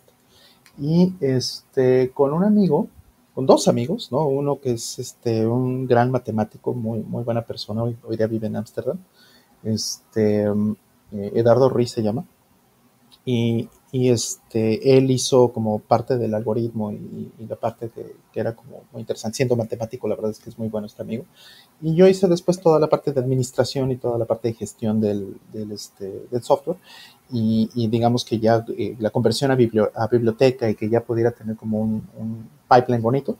Y el, el, caso era que pudiéramos usar el PlayStation 3 como este acelerador de eh, cifrado SSL nosotros no tenemos muchos años cifrando el tráfico de estas cosas.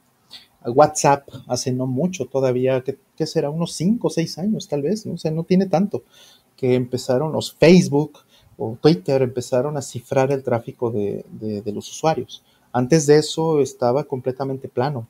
Entonces, pues la gente podía hackear este, cuentas y podía meterse a muchas cosas en, en, las cuentas de la banda simplemente escuchando el tráfico del Wi-Fi, ¿no?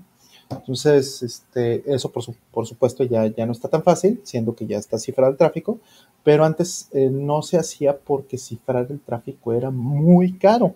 ¿no? Y entonces lo que hicimos fue este, hacer un acelerador para esto, utilizando el procesador este grandioso del Cell. Entonces, la cosa es que el procesador del Cell, ya yendo directo hacia la pregunta, eh, es que era un procesador increíblemente poderoso para su época.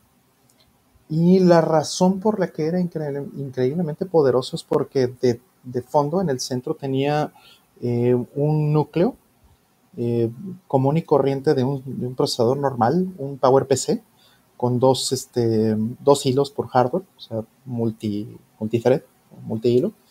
Y alrededor tenía ocho, el modelo que usaron para el PlayStation 3, tenía ocho coprocesadores que se llamaban los SPUs.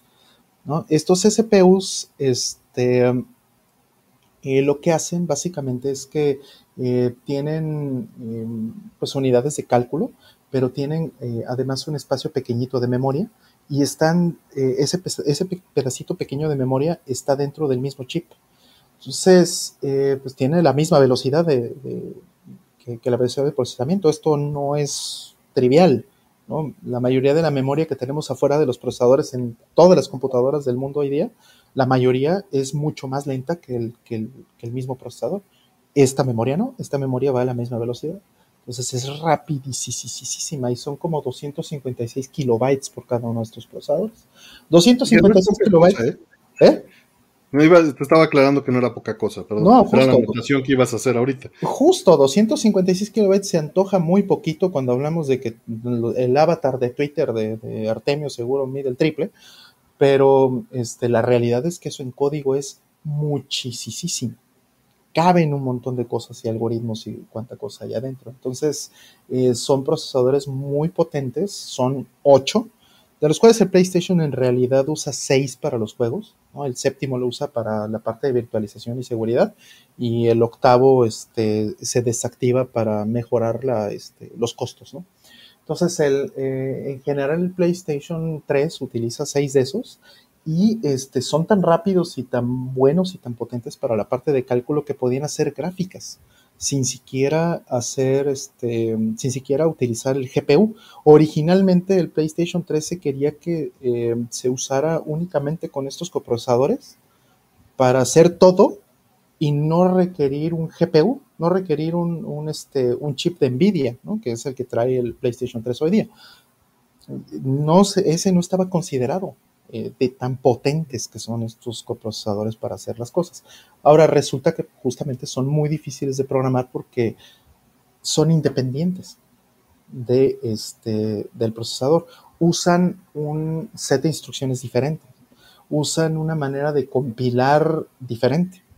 Usan una manera de, inyectarles código y de, meterles sus algoritmos con esos espacios de memoria diferente de todo lo que regularmente se hace en, el cómputo en general. Entonces, pues eh, son paradigmas que la gente, eh, pues, nadie estaba preparado para eso. y, tampoco son, son soluciones triviales, o sea, paralelizar algo no es trivial incluso hoy en día. claro, sí, justo ayer este, estábamos este, con, con el buen Gunnar Wolf, estaba dando una clase en la facultad una clase virtual y, este, nos invitó ahí, andábamos saludando a la banda y estábamos justamente hablando de la ley de Amdahl, que es precisamente la que se trata de este tema de cuánto puedes paralelizar, eh, siendo realistas ¿no? en, este, en, el cómputo, en la ciencia computacional, cómo mides y cómo, este, eh, cómo se rige toda esta parte de la paralelización y poder, poder hacer las cosas más rápido con múltiples procesadores. Entonces, es, eh, todo tiene un costo. Entonces, el costo humano de hacer algo paralelo que funcione bien es increíblemente difícil. Y, hay otro costo, el de la sincronización o el de la negociación final, ¿no? ¿Qué fue lo que hice yo para lo del SSL, por ejemplo? ¿Qué era lo que yo este, hice para eso? Lo que yo hice fue eh, lo que yo le pedí a, Eduardo en este caso, al matemático, lo que le pedí es que eh, cargara el algoritmo, eh, si se pudiera, completo para el cifrado, que era AES, en, este, en, el, chip. Y bueno, pues eso fue lo que hizo, pero lo que, lo que tenía que haber sido en, en, este, en teoría era que el algoritmo lo partiéramos en seis, ocho pedazos y entonces tienes un procesador para cada parte del procesamiento. Por ejemplo, tienes un buffer y pues tienes un, eh, tienes un procesador que solamente se encarga de hacer los movimientos bitwise, ¿no? que se encarga de reordenar este, los bits. para una línea de ensamble. Ajá, y entonces justo deja eso en la, en, el, en la memoria y entonces entra el siguiente procesador y hace la siguiente parte del cifrado. Entra el siguiente y hace la parte del cifrado, tal, tal, tal. Y cuando terminan los ocho, entonces eso ya se entrega en memoria al procesador y el procesador ya lo avienta hacia la red, ¿no? Eso era el, tema original, pero la verdad es que no pudimos hacerlo así. La realidad es que cada uno de los procesadores tenía que tener completo el algoritmo y entonces teníamos que meter ocho procesos en paralelo completamente separados para poderlo aprovechar. Entonces, uno solo, un solo proceso de cifrado, pues solamente ocupaba un octavo del cel, por eso, porque paralelizarlo era increíblemente difícil. de la otra forma sí podría haberlo paralelizado, pero pues no, eso no, no iba a ser lo, lo, correcto al final después del trabajo humano que iba a necesitar eso. Entonces, pues, pues eso es, toda la gente que hacía videojuegos decía, tenía exactamente el mismo problema. ¿Cómo parto en pedacitos mi problema? y que tenga la sincronización y que tenga la latencia para que no me cause una caída fuerte. Para que no sea más caro que este, hacerlo en un solo CPU. Exactamente, en, en frame rate, ¿no? Entonces, ¿qué hago? Ah, este, no sé, ¿no? La física, por ejemplo, ¿no? Esas son cosas que puedes paralelizar fácilmente, entre comillas. Tienes dos objetos y cada uno le vas a hacer simulación física, ¿no? El problema está en que cuando colisionan esos objetos, tienes su problema de serialización, ya no puedes tener este, eh, las cosas en paralelo, porque lo que le sucede a uno en una colisión altera, por supuesto, la física del otro. Entonces, tienes que esperarte a tener un resultado de un lado para poder ver en lo que le va a afectar al otro, ¿verdad? Entonces, eh, en ese momento deja de ser paralelo. Entonces, hay muchísimos casos de uso así en, en los videojuegos que no pueden ser paralelizados fácilmente. Bueno, eso es. Alejandra dice semáforos y memoria compartida. No todos son coches, sale. Excepto que, exacto, no todos son coches, pero excepto que es muy interesante la, parte de semáforos y todo esto dentro del cel, porque son procesadores que son completamente independientes, ¿no? Tienen su propio reloj y todos tienen acceso a la misma memoria del sistema. Entonces tú pasas un apuntador que está en el, en el procesador central y tú ese apuntador pues lo puedes acceder por cualquiera de los otros ocho. Entonces, pues, o sea, es mucho menos este, eh, robusto. Robusto, ¿no? Exactamente. Entonces, pues tienes que implementar. Hay que con cuidadito. Sí, porque no son procesadores completos. Si fueran procesadores completos de propósito general, utilizar los semáforos que utilizas como, en cualquier software este, eh, multihilos, pues sería mucho más sencillo. Podrías usar motexes, fotexes y cuánta cosa de esta en la forma completamente normal que usas en, el cómputo, pero aquí es mucho más especial. Quiero, quiero hacer una, una, analogía para la gente que no se dedica a sistemas y que no sabe de lo que estamos hablando.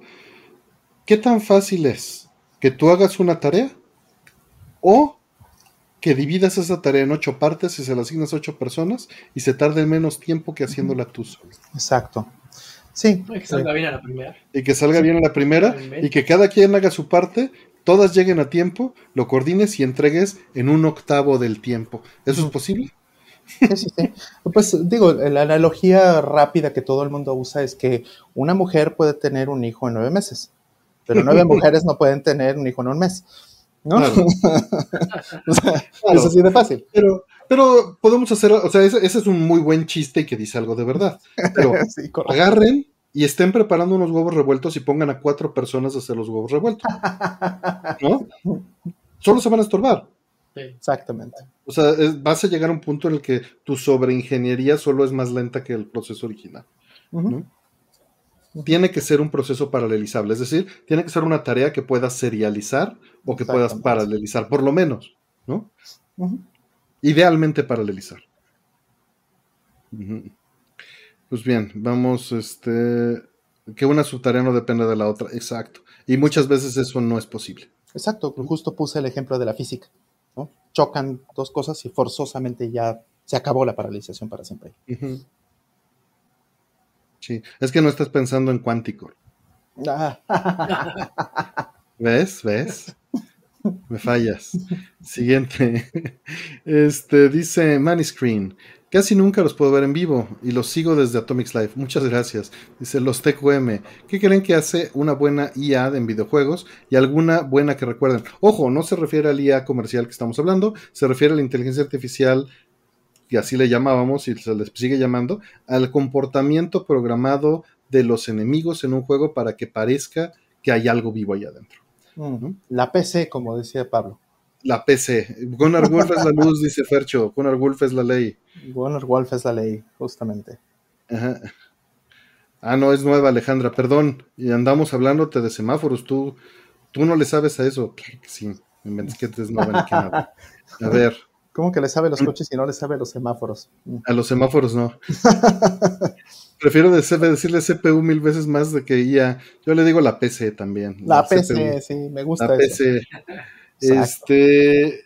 No, pues gracias antes que nada, Maniscreen, que justo también hubo otro, otro comentario de, este, de un eh, comentario de miembros que ahora mismo leo que dice Salvador Bobadilla, que dice saludos y gracias por el contenido. Gracias, gracias a ti, gracias a todos ustedes. Eh, mira, fíjate que, que me podría ir a la de Pac-Man como un buen ejemplo de extremos. Luego a la de Metal Gear Solid 2. Me parece interesante. Y, y esto es algo que hace que un juego eh, se caiga. O sea, cuando sientes que no estás interactuando con algo que tenga una interacción, eh, pues no inmediata, sino razonable, funcional, Mm, te destruye el juego. claro. Y, y no necesariamente tiene que ser algo muy complejo, ni tiene que ser un proceso de lo que se conoce como no ya. Puede ser algo ingenioso, soluciones que hagan que el sistema se sienta reactivo, ¿no? Eh, bueno, ahí dice Jo- José Cruz, saludos a, nuestro hermano de allá, este, y saludos a todo Brooklyn Arcade. Eh, sí, si te lee los inputs, eh, pues, pues puede resultar injusto en un fighting game, pero la realidad es que la computadora siempre lee los inputs. A lo que se refiere esto no es a esa parte literal, se refiere a que lo utilice para ser injusto. ¿no? Pero también se puede usar para ser justo. Pac-Man eso hace. Te Ajá. lee los inputs y dependiendo de tus inputs y la posición en donde estés, cada fantasma tiene su comportamiento específico Personal. para acorralarte, para cerrar, que son algoritmos, es decir, es una secuencia de pasos completamente predecible, pero que se antoja a una inteligencia cuando se ve el comportamiento ya sumado, cuando se tiene este, un comportamiento emergente de las mecánicas o de los algoritmos que se están diseñando. Y nuevamente, esto puede ser puro ingenio, no necesita ser una inteligencia. Y en otras partes, el detalle. El detalle, como en Metal Gear Solid 2, y por eso lo quería contrastar con Pac-Man, no es que cada fantasma tenga su algoritmo. En Metal Gear Solid 2 era que se sentían como un grupo en comunicación para atraparte. Obviamente, pues ya se siente 20 años viejo, ¿no? Pero en su momento, esa era una gran diferencia contra el otro. claro. ¿Tú qué, qué- qué nos dicen ustedes de esto? Bajo. Fíjate que sí, eh, ahorita que pusiste ese, ese recuerdo, ¿no? De Pac-Man y que no necesariamente es un juego, pues, pues de nueva generación, ¿no? O sea, te vas muy retro y sí, es verdad. y sí da un sentimiento de frescura, pero también que no abusen los programadores, ¿no? Porque hay juegos, dos, tres por ahí de deportes, recuerdo entre amigos que de repente ya jugabas contra la máquina y era imposible ganarle, meterle el gol, meterle la, encestar el balón, era imposible, porque ya dijo, ah, no, aquí como es el mundial no vas a ganar, ¿no?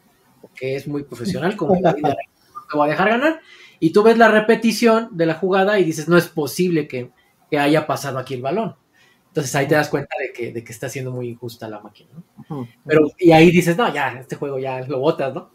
Pero cuando sí lo es, sí, sí es cierto, es divertido, te da un sentimiento de, pues, de logro, ¿no? De, de realidad, digamos, de que estás dentro del juego, por decirlo de alguna forma.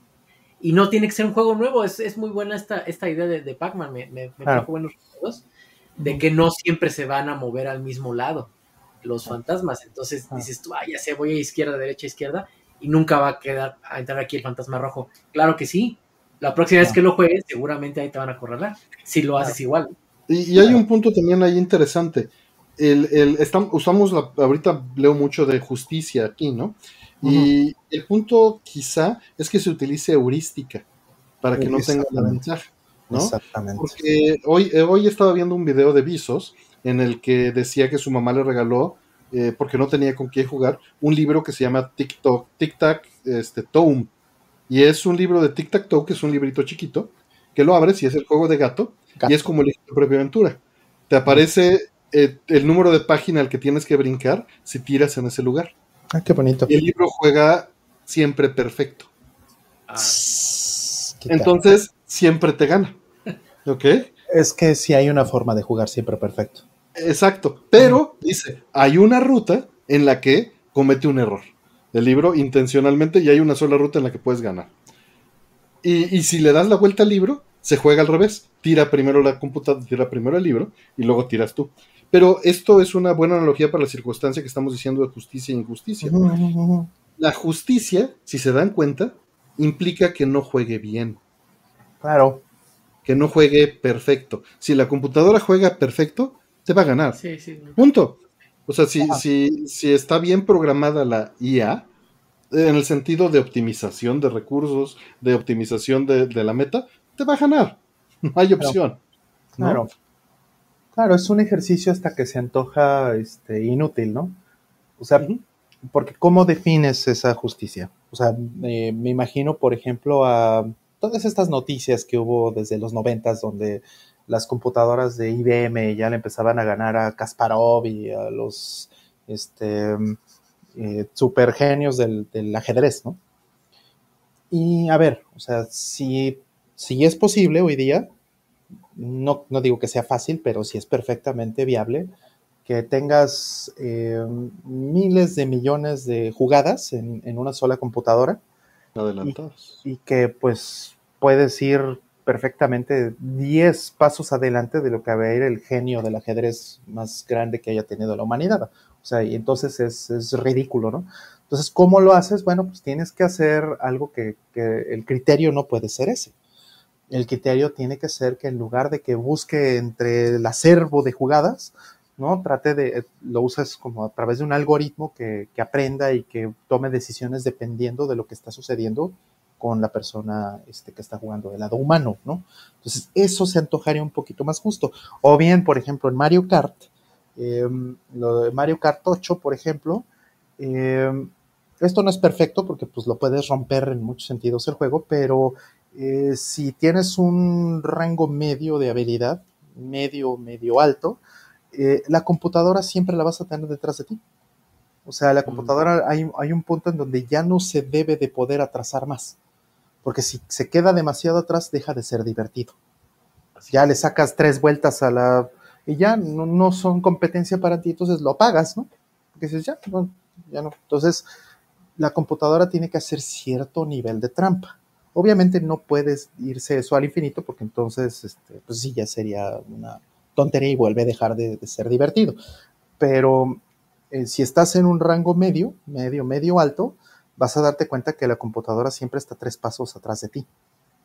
Y le sale. La realidad es que vas con tu espejo atrás y tu espejo adelante y no existen. Estás peleando contra tus propios fantasmas. Más o menos, exactamente. Exacto, entonces, entonces, pues sí, que le sale, ay, qué casualidad que le salió una tortuga azul, ¿no? En ese momento, pues, pues, pues no, no es casualidad, ¿verdad? Entonces, pero es parte de, que el juego eh, sea divertido. O sea, que el reto sea todavía funcional, ¿no? Obviamente, si lo rompes más allá de eso, pues entonces, este, ya, ya no, las heurísticas ya no dan y bueno, pues ya entonces sí se atrasa, ¿verdad? Pero, Está difícil ajustar eso, ¿no? Para, para mantener divertido al, jugador. Sí, no, o sea, esa es la parte que es la de diseño de un juego, ¿no? Esa es la verdadera, ese es el verdadero trabajo del diseñador de un juego, efectivamente. De cómo hacerlo divertido, cómo hacerlo retador y divertido y no frustrante, no tan frustrante. No tan frustrante, efectivamente. Poquito frustrante está bien porque te deja picado y dices, ah, ¿cómo que no puedo? Sí puedo y vas y lo vuelves a hacer y lo vuelves a hacer. Eso está muy bien. Pero mm, demasiado frustrante o, cero frustrante, pues no sirve. Lo, apagas. Y vamos a ver, siguiente. Eh, bueno, aquí está la gracias por el contenido. Y Juanjo nos dice, Juanjo Naribe Música dice, ¿qué hay de nuevo con el Mars FPGA? Que yo sepa, nada sólido. Valdría la pena solamente por el aumento de 4K, 4K resolución. Hablamos de él el programa pasado. Y pues si vas a tener 4K y si cumple, eh, de entrada, espérate que salga. Si cumple lo que te están pidiendo y lo que necesitas, pues está muy bien. ¿no? Eh, y si vas a usar ese, esa 4K de resolución. Si no, pues, pues no. Pero hasta ahora, pues no tenemos más que promesas y unas fotos de hardware que se ven muy lindas y una línea distinta este, para ser completamente neutrales. No tengo, no tengo nada de que ganar ni que perder de un lado o del otro. Es un producto de competencia, es de otro equipo. Seguramente van a utilizar la misma infraestructura y lo van a portear porque es código abierto y eso es completamente válido. Eh, y su intención va a ser jalar al más público posible. Ahora, ellos son una empresa dedicada o un conjunto de hobbyists, como lo quieran ver, de aficionados, concentrados en sacar un producto nuevo. Eso es muy distinto de una comunidad abierta alrededor de un producto comercial que hace una empresa grande y que lo utilizan con el subsidio para entregar un producto. ¿A qué me refiero? La cantidad y la capacidad de producción, no sabemos cuál sea, y también vas a estar cargado a que si esto se libera como open hardware y si puede haber otros vendedores o no, y si son el único distribuidor. Por supuesto, puedes decir que el D10 Nano pues también es un, un monopolio de distribución, ¿no? Pero, este, pero podemos ver la diferencia entre, eh, entre un, grupo de individuos y una empresa, ¿no? Hmm. No que una cosa sea mejor que la otra. Hmm. No, no, no. Necesitan una encuesta, ¿de qué? ¿De qué? Necesitamos una encuesta, dice, este, dice Alejandra. No sé si tiene que ver con lo que estábamos platicando. Ah, es que como mencioné Mario Kart, creo que ya se pusieron a discutir cuál es el Mario Kart. Ah, pues el Remix, Speedway, CTR, Dinky. Ah, pero, pero que Ponme las opciones de la encuesta, Alejandra, y ahorita la armamos. Sí, este, dice, Sónico Caruto que cree que casi se le echa encima cuando dije que va a ser carísimo. Pues va a costar 700 dólares. Entonces el precio ya está. Creo que el último que andaban presumiendo era Drinkas, no sé qué tan nuevo sea el anuncio. Pero, pues, Naomi. Este, ahí corriendo ya según Drinkas. yo dije. Yo ah, digo que eso es puro hype. Pues sí, yo tampoco. O sea, sí, yo estoy en contra de que hagan eso, porque que prometan cosas, pues. Este, pusieron una foto por ahí del CPC3 y pusieron. y bueno, si hubieran puesto una foto de, algo de Dreamcast o algo de Naomi, bueno, igual sigue siendo la misma cosa, ¿no? Pero el asunto es que ponen el intro completo de Marvel vs. Capcom 2, ¿no? Ah. Entonces, pues sí, sí estoy en contra de que hagan ese tipo de hype, porque son promesas que igual podrían cumplirlas, ¿no?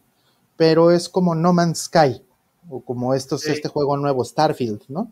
van y te lo entregan en, versión alfa para eh, terminarlo en 2040 y, el, pues el, beta tester y el que va a pagar el desarrollo eres tú, ¿no? Entonces, no, no, estoy, no soy fan en ningún sentido de, ese tipo de, cosas. Entonces, ojalá. Eh, vamos, eso es marketing. efectivamente. Y, ya, me gusta, ¿no? Y no me gusta. No, si así va a ser, mejor me quedo con el open source y listo, ¿no? Exacto, y no me gusta, entonces. Hasta y es muy posible que ellos también lo hagan open source. O sea, no hay que, no hay que pensar y que hagan open hardware. Puede ser. Esperemos claro. ¿No? Puede ser, y puede ser que cumplan, va. Nada más no me gusta que sea puro marketing. O sea, ese enfoque, como dice Rol, me parece eh, tóxico. Peligroso. Para no ser este. para no tener sesgo, ¿no? Riesgoso, riesgoso. Sí, dice José Cruz ahí que están troleando. Si ese es el caso, si se trata de que están burlándose, se están divirtiendo y todo eso, bueno, ok, eso. igual tendrían que ser un poquito más claros que, eso es lo que están haciendo. Porque hay mucha gente que no, no sabe, no lo tiene claro, ya ha soñado con el Mister. Dice, no, pues me voy con el Mars, ya Mister lo olvido. Porque Exacto. o sea, no es justo. Sí, sí, sí lo están haciendo por, por cotorrear con la banda y, por trolear y todo eso, bueno, eso me parece un poquito más aceptable, pero creo que sí eh, podrían haber hecho un mejor trabajo en, que eso se note. Listo, por ahí pregunta que si se puede actualizar la rama y seguir siendo suficiente el procesamiento de unidades lógicas. Supongo que se refiere a Mister. Sí, claro. Eso es completamente viable que no alcance. Exacto, es muy viable que no alcance. No, siento mucho leer eso, Dante Contreras. Espero el fin de semana te puedas reponer.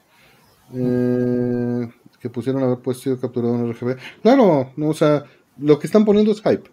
Claro. Hasta ahorita. Sin evidencia es hype. Puede ser real, puede ser real, pero sin evidencia lo que se está poniendo es puro hype. Claro, dice Cicloide que, oye, pero el No Man's Sky ya es el juego que prometieron, sí, 10 años después. Pero ¿cuánto tiempo? exacto, exacto. Y ya lo pagaste, ¿no? Tú pagaste ese desarrollo y tú hiciste el beta testing, ¿no?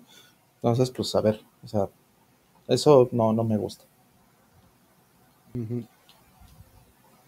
¿Se puede cambiar, poner doble RAM al Mr. Analógico? Sí, pero quitándole lo analógico. Claro que puedes hacerlo analógico poniéndole una salida de HDMI analógico. Uno de estos este, transductores de 300 pesos que puedes comprar, que son súper buenos y funcionan súper bien. Eh, y Mr. Adams está desarrollando una placa nuevamente. No, este, no me llevo ninguna tajada, ni, ni sé qué le nada Él está desarrollando una placa y eso sí lo ha dicho públicamente. Claro. en fin, en fin, Si, va a ser algo bueno, pues ojalá que sí. También eso, los buenos deseos sí son universales, entonces Ojalá, ojalá si, si no es Mars, que sea otra cosa, o que sea Mr. 2 o lo que sea, pues eventualmente. lo que Roll lleva esperando años ya. Eventualmente vamos a tener algo así, no sé si va a ser mañana y no tengo prisa. No, no sabes si se va a llamar Mars, ¿no? Exacto, el rato se va a llamar Júpiter y listo. Me gusta más Sailor Júpiter que Sailor Mars.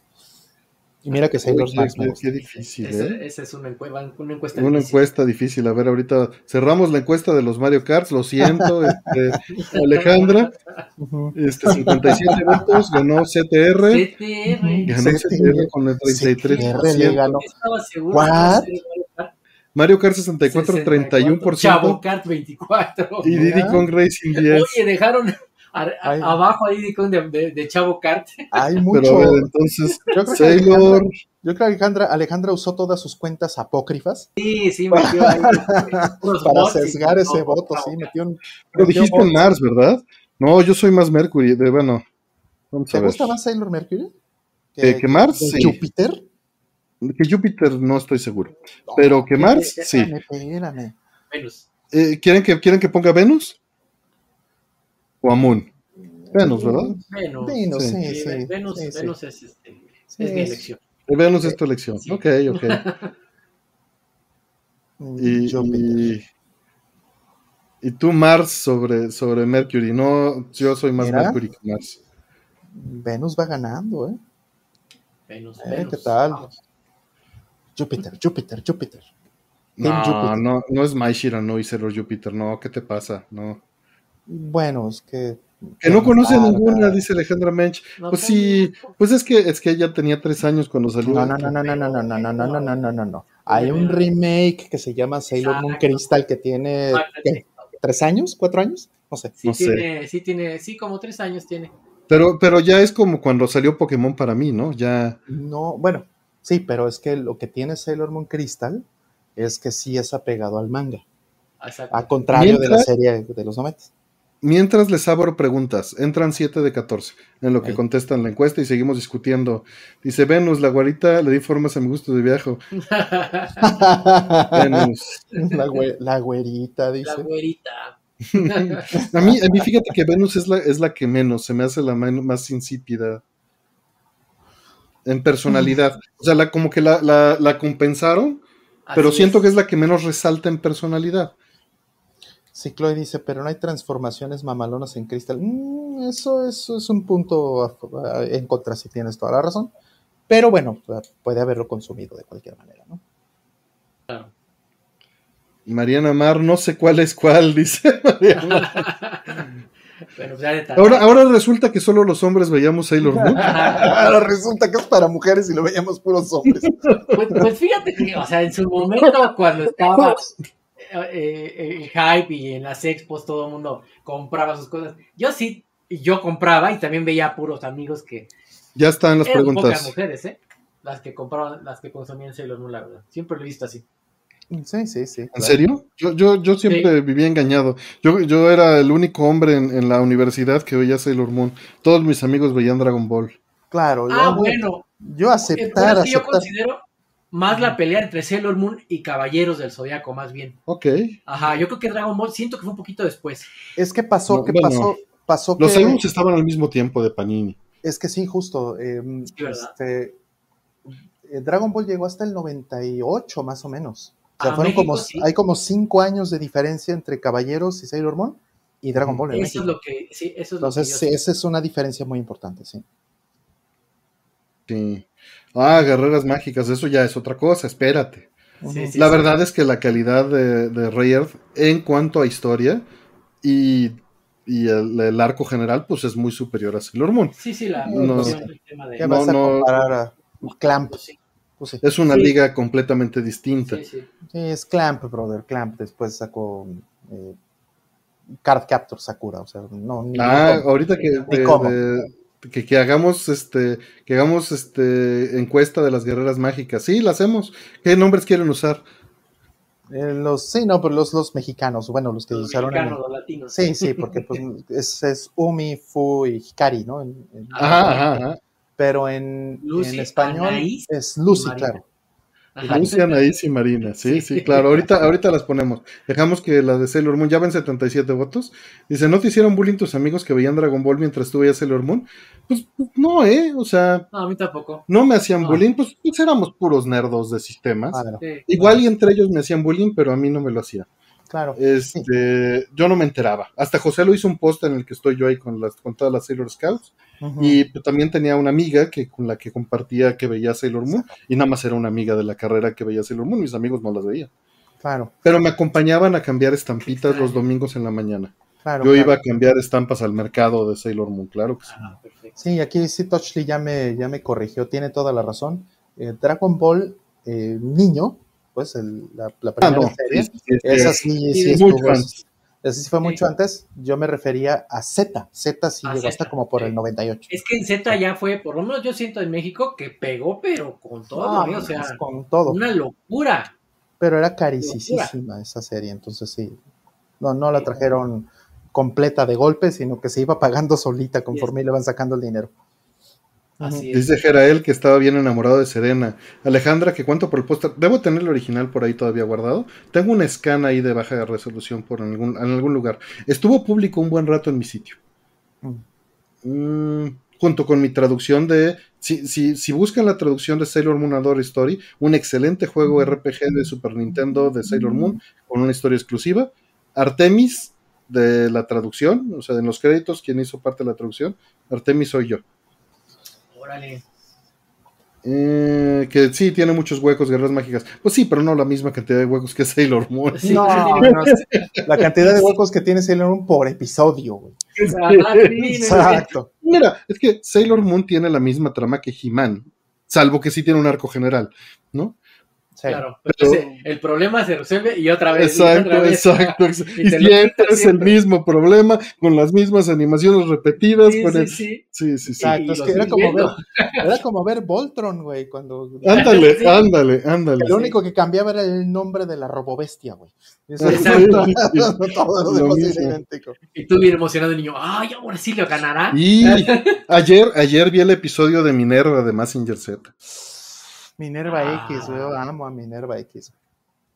Ve nada más, ya tocar cuerdas ahí. Sí, Bueno. a tocar fibras sensibles, sí, justo. Exacto. Y Massinger Z, ese sí, me consta que Alejandra sabe que es Massinger Z.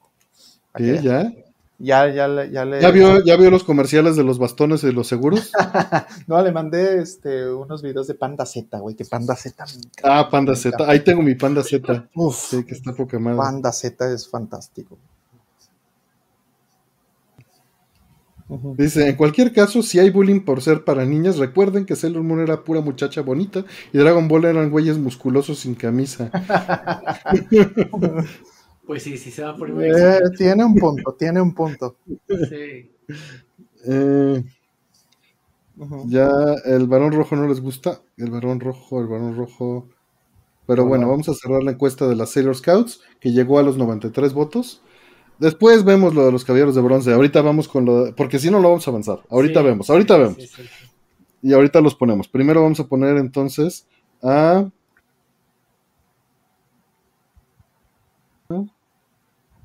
Y Vamos a ponerlos aquí. Listo.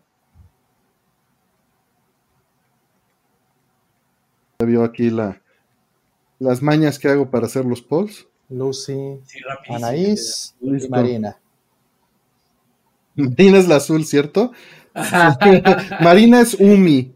Sí, Eh, Hikari es este Es Lu- Lucy. Lucy, y, tú es Anaís. nice, así es. Claro.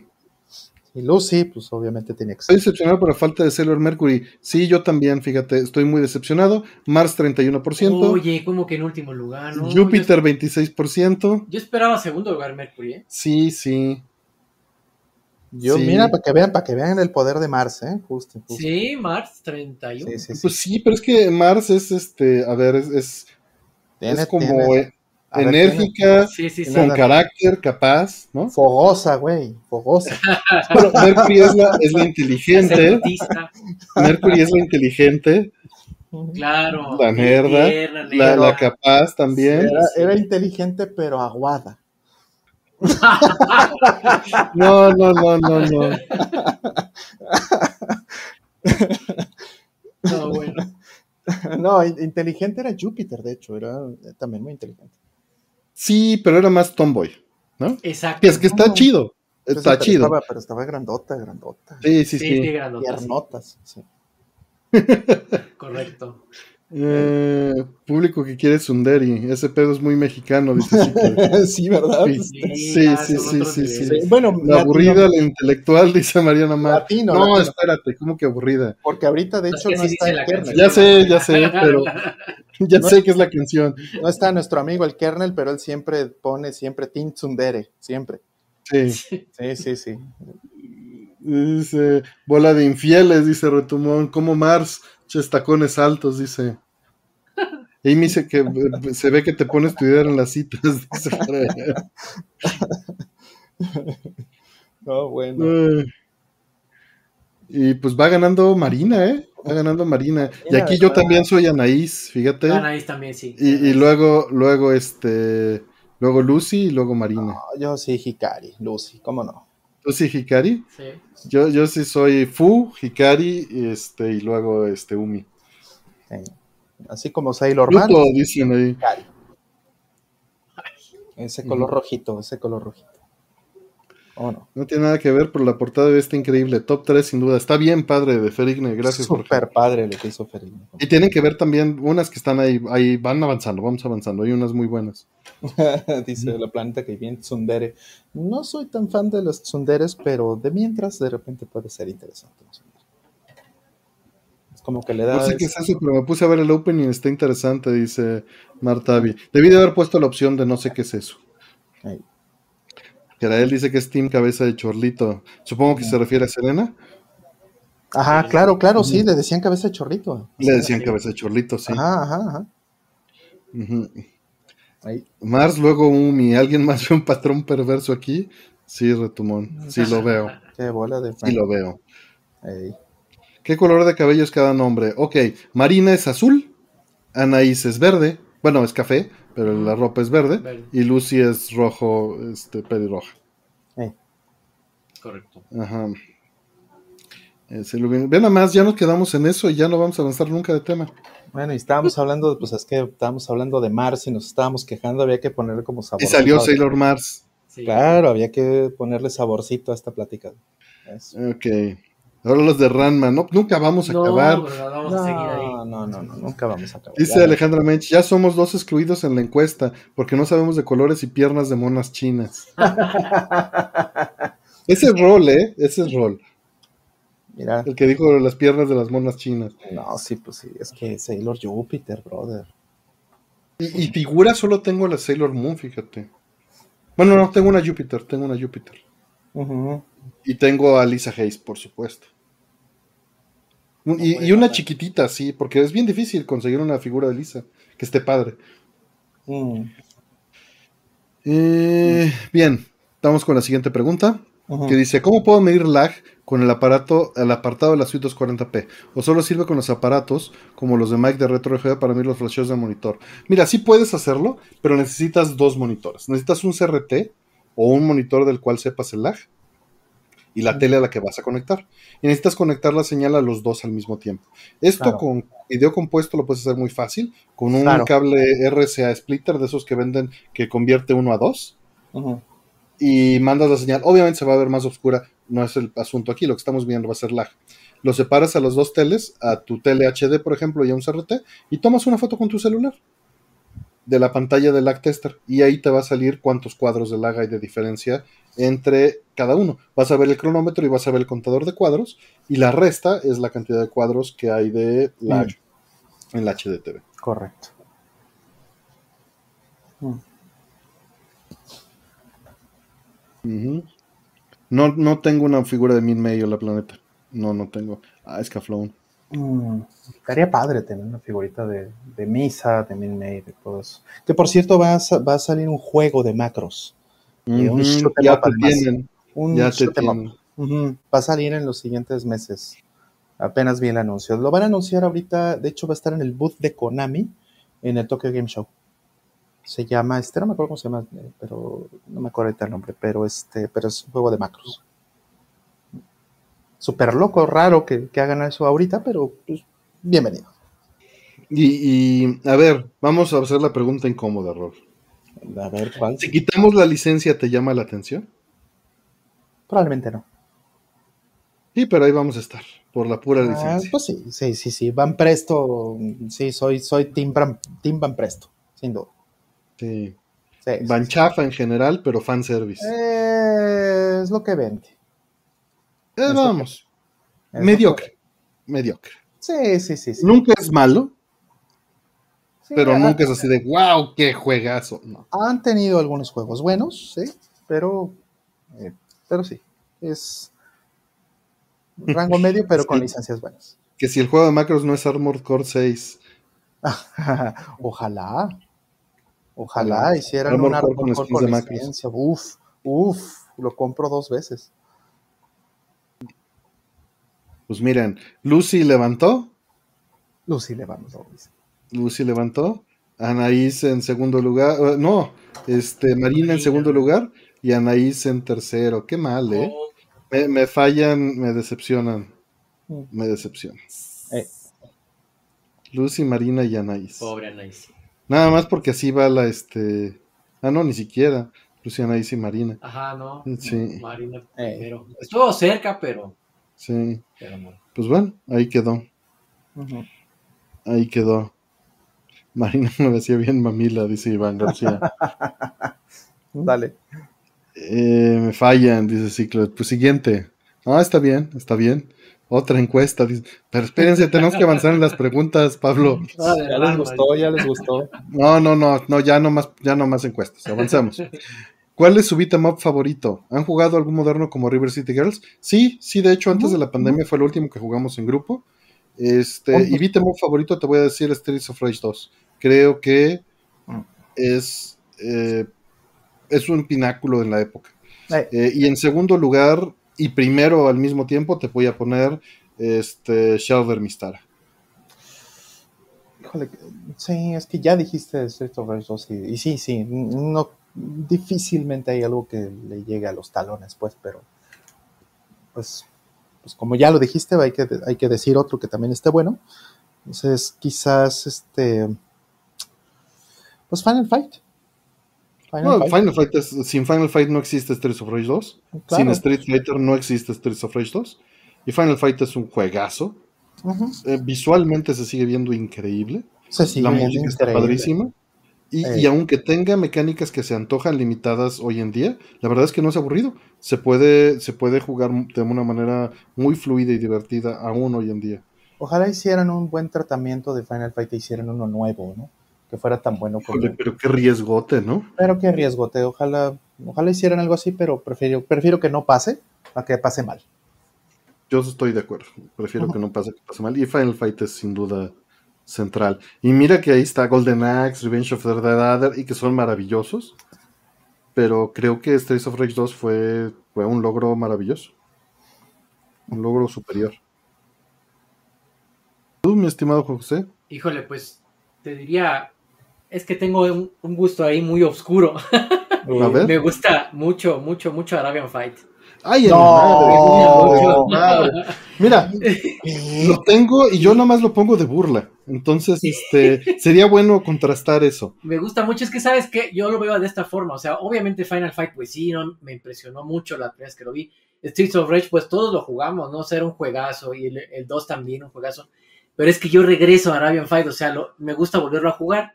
Entonces yo lo pienso así, digo, bueno, a ver cuál me hace, qué beat 'em up me hace regresar a volver a conectar y, y que lo disfruto y me gusta verlo y le doy- dedico Mm. tiempo. Es ese, la verdad, para mí es este. Los Es especiales estaban padres. y tiene un- No, y las animaciones especial están bien bonitas. Pero los sprites son horribles. Sí. O sea, realmente yo siento que contrataron al sobrino del dueño de, de Sega de América para hacer los dibujos.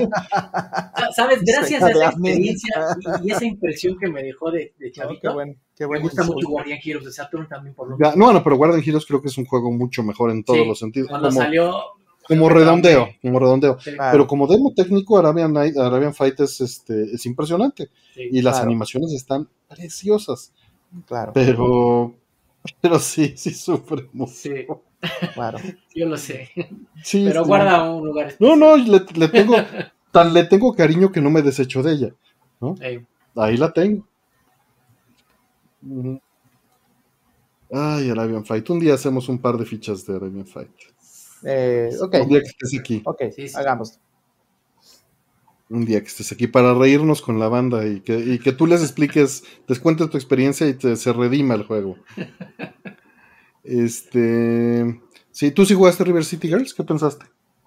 sí, eh, de hecho, eh, compré el, que, el paquete que trae uno y dos. Mm. Este, o sea, me lo prestaron, lo vi y vi reseñas y dije, ah, sí, sí, sí, está bueno. Eh, sobre todo la onda porque regresa a- al estilo de Kunio Kun, ¿no? Eh, que pues es el original que yo conocía. Y, y dije, ah, pues sí, me, me- me agrada, me late el tema, ¿no? De que ahora son las chavas las que van a, a romper los cráneos, entonces dije, pues sí. Pero me esperé un poquito y dije, voy a, a- a- entra, entra a la colección el 1 y 2, sí es el que, Bien. el que tengo. Yo nomás compré el 1 y lo compré en su edición ultra especial. Nada más Ah, me quedé ok. con ese.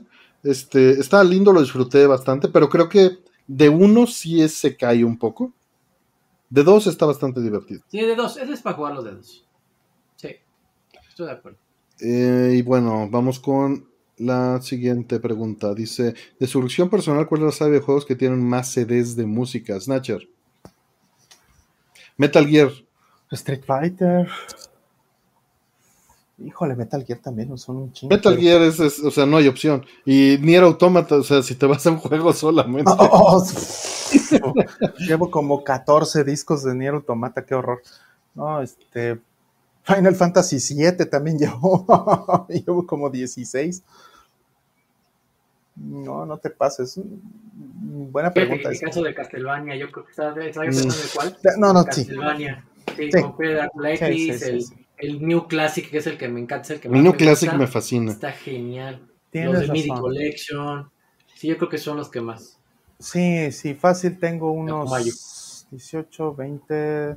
Sí, tienes razón, tengo como 50 discos de Castlevania.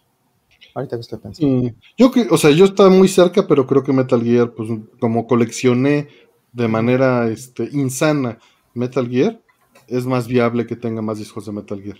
Porque compraba la versión japonesa, la Ah, sí, americana, el- o sea, ya... Uno abierto, uno cerrado. eh, sí, sí, sí, sí. Absurdo, pues. Tengo todavía un soundtrack del uno cerrado. Por ahí, de esos que comprabas. Ya, ah, pues sí, dámelo, ¿no? Sí. Eh, pues, siguiente. ¿Qué cenaron? Uf, la pregunta. Tenía que suceder. No falta. Van, van, van, van. Van.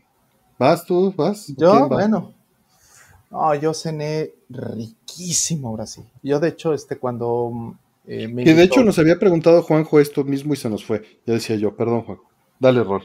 Sí, es que este, para venir aquí a, este, a Torreón, eh, Osvaldo, el, buen Osvaldo, mi amigo, que, fue el que, eh, que, es el, que es el organizador básicamente, que es el, que lleva de, frente esta parte del Gulag, del, grupo de usuarios de la Laguna, eh, de Linux. Em, cuando me dijo, oye, ¿quieres venir? Literalmente lo que le dije es, me tienes que prometer una discada. Me dijo, está bueno. Ah, entonces sí voy. Y entonces hace rato, de hecho, comimos tarde porque terminamos en las pláticas de las charlas del Congreso, las terminamos tarde, como a las 5 o 6 de la tarde. No habíamos comido. Entonces fuimos, nos atascamos, comimos como se come delicioso aquí, es un montón de carne. Este, se come muy bien. Pero pues comimos tarde, entonces nos llenamos bastante. Este, además que comí un, guacamole delicioso que, estaba riquísimo, pero estaba picosísimo. Y, este, y bueno, en fin, ¿no? Comimos tarde. Pero hace rato, hace rato, este, ya que estábamos tranquilos, ya que estábamos después tomando algo, antes de que empezáramos el programa, de repente me dice, oye, ¿y tu discada? Y yo, no, espérame, ya comí mucho todo el día, ¿cómo crees? No, güey, ahí está tu discada, ¿cómo la ves? Y el anfitrión de aquí de la casa preparó la discada, buen River fantástica discada. Y pues sí, nos echamos unos taquitos de discada. Y pues sí, buenísima, ¿no? Una salsita, todo hecho este, a mano, ¿no? Cocinado, pues como, como es en los, los comales, se llama discada porque originalmente era como en, el disco de un tráiler, ¿no? Entonces, este, pues lo cocinaban así, era como la... Eh, ahora, pues, pues bueno, el, tipo comal que tienen es como entre un comal y un wok no te cuenta grandotote que ponen directo a la flama, ya sea al carbón o con, con una parrilla de gas o alguna cosa así. Este, pues ya sobre eso eh, ponen mezclas de carne pues, y cortes, ¿no? Y picados, y pues hacen como un tipo alambre, y eso es la discada. Entonces, no, bueno, delicioso, es justo a lo que viene, básicamente. Antenas de dish, dice Alejandra. ¿Qué dice? Que como antenas de dish. Ándale, básicamente. A darle un uso. Sí, sí, sí, sí. Hazte de cuenta como antenas de, de Dish o de, este, DirecTV y esas ondas. Hazte de cuenta. Muy parecido. Y ahí este, cocinan el, este, la carne. Y no, bueno, delicioso. Gracias a Ferigne, gracias por el logo de hoy. Un abrazo, descansa. Y, tenía muchos años, fíjate, de antojo de discada. Desde antes, porque el alacrán, el buen amigo este, eh, Alacrán, él, él, pues es de Durango, ¿no? Por eso le decimos al Alacrán. Entonces, este, pues él sabe perfecto también esto de la discada y alguna vez preguntó, hace ya como 10 años o tal vez más, no sé, preguntó por ahí, oigan, ¿ustedes saben si hay discada en Ciudad de México? Y, yo había comido discada en Ciudad de México hace muchos, muchos años y ya ni existe ese lugar, ¿no? Entonces, pues, sorry, pues el, eh, pasaron muchos años a que yo volviera a comer una discada de verdad, pues, y pues la discada de verdad solo se hace en esta zona, en la comarca lagunera. Y que no sabía Alejandra que le decíamos alacrán por ser de Durango. sí, sí, sí. Por eso es el alacrancillo. el buen Adrián. ¿No, mi estimado? Yo, pues, algo muy rico también. Este, Me invitaron, de hecho. Este, hay la familia. Muy rico estuvo. hicieron un espagueti. Pidieron unas pizzas de, pues como, yo diría de variedades muy poco... Eh, Ortodoxas. Sí, tan tradicionales, nos estaban ricas, había una de atún, mm, había otra este, de carnes frías, había una, fíjate, me llamó la atención, una hawaiana y había otra que le dicen hawaiana internacional. A la madre. y le ponen piña y cereza. Súper loco. Entonces, pues rico, o sea, fue pizza, fue espagueti y hicieron un clericot así riquísimo. O sea, ligerito, mm. estuvo muy rico. La verdad. ¿Y tú, Artemio? Clericote es rico. Este, yo cené unas tostadas de ceviche estilo chileno. Ay, cabrón. Este, No más. estaban, estaban muy buenas, no, no, no voy a negar, fue casa en cena de unos, este, cena en casa de unos amigos, este, con unas, este, brochetitas de carnes frías con eh, aceitunas negras y, y tomatitos, ¿no? Muy, muy ricos y quesitos. Ujú. Y pues canapés y ya, eso cené, estuvo, estuvo muy bien. Muy, muy rico. Y un bocadillo de jamón serrano con queso. Mm. Ay, qué rico es el jamón serrano. Sí, sí, sí. Ay. En un panecito como de hojaldra que estaba muy rico. Chiquito. ¿no? Canap- mm, Estaban muy buenos. Mm. Bien. Pues siguiente. Eh, ¿qué es un canapé? Ese es cuando ponen este un pequeño trozo de pan con alguna cosa encima, no sé, como jamón serrano, como quesos, como... eh, Una ensaladita ahí, rosa. sí, sí, sí. Un bocadillo o atún puede ser, etcétera. Ujú. Finger food también. Serrano o ibérico, dice Cicloid. Mira, sé que existe la diferencia, me van a golpear, nunca se me ha quedado la diferencia en mi cabeza. No sé, soy ignorante. Uno de esos. Uno de esos. Sí. Eh, es como si, si le preguntas a alguien de a pie cuál es la diferencia entre compuesto y RGB. Ah. Exacto. sí. Eh, dice, ¿creen que termine la historia de Kyle Hyde? Se refiere a, a, este Hotel Dusk. ¿No se quedaron con ganas de más? Yo no me quedé con ganas de más, yo estoy muy contento con lo que hubo. Pero, no sé, también es de estas cosas que me da miedo que terminen. Que ahorita hay un juego nuevo de estos escritores, ¿no? Mm. Sí, de hecho sí. Y, y bueno, por mí yo me conformo con que saquen este un- una compilación Mm, eso estaría Para- bien. para Switch y listo. Y aquí está. El juego es este. eh, es un juego nuevo de aventuras. ¿No? Que ya pasó, eh, está al 170%. Y se llama Dark Auction. El juego. ¿no? Para los interesados. Eh, les dejo ahí la, la liga. Mm. Para que vean cuál es este juego nuevo de los escritores, no de todo el equipo de desarrollo. Mm. Eh, o sea, los escritores son muy buenos, pero también los que hicieron el dibujo, los que hicieron la música, Mm. tienen mucho crédito en ese juego. Claro. Sí, está Last Window, sí, sí, lo sabemos, Solar Planeta. Están los dos partes. Nada más que Last Window solo fue europea. Este, ¿tú jugaste Hotel 2? Fíjate que no, no lo tengo en backlog, Mm. la verdad. Entonces, me voy a enterar ya cuando llegue. Ojalá, ojalá hagan una compilacioncita o algo así. Estaría muy bien. Así como combaten Kaitos. Ándale. Pretexto perfecto para. Exacto. para pasarlo, sí. Ya sabes, Alejandra, tú que tienes palancas ahí en Nintendo, que Exacto. nos saquen la compilación. Que, que tiene este eh, insiders. Insider, Es- sí. Dile a Asher que se apiade y que nos saque Hotel 2. Vamos con la siguiente. Dice Mart Avi. Muchas gracias, Mart. ¿A qué juego actualmente le darían su dinero sin saber qué comprarán o rentan? ¿Entre secuelas o franquicia? Híjole. Gradius. Shenmue, Shenmue. No, yo No ya me Shenmue, importa. yo ya Shenmue ya no le Oye, meto lo disfruté mucho, el último, lo disfruté, no sabes. Yo, yo sé que mucha gente lo odia y todo, pero, ay, no sé, yo lo disfruté. Y, y si sacan otro, yo lo compro. Sí, este, digo, no creo que vayan a hacer. Bueno, sí salió el arcade este, en físico, ¿no? Este, el Gradius 1 y 2 y 3 salir, me parece, o están a punto de salir, no sé, porque lo- es- creo que fue Limited eh, Run Games. Descansa, Este, Casiopea, perdón. Que tengas buena noche y gracias por todo. Y eso sí, por supuesto, ¿no? Pero Batten Kaitos, justamente hemos estado hablando en varias ocasiones de esto, y pues sí, o sea, ese con los ojos cerrados, es así, shut up and take my money, tal cual. Así. Bueno, otro Is también, ¿no, Artemio? Ah, no, sí. Sí, Oh, ahí le voy a dar el dinero. Este, compra. Eh, se compra, digo, en celulares, ¿no?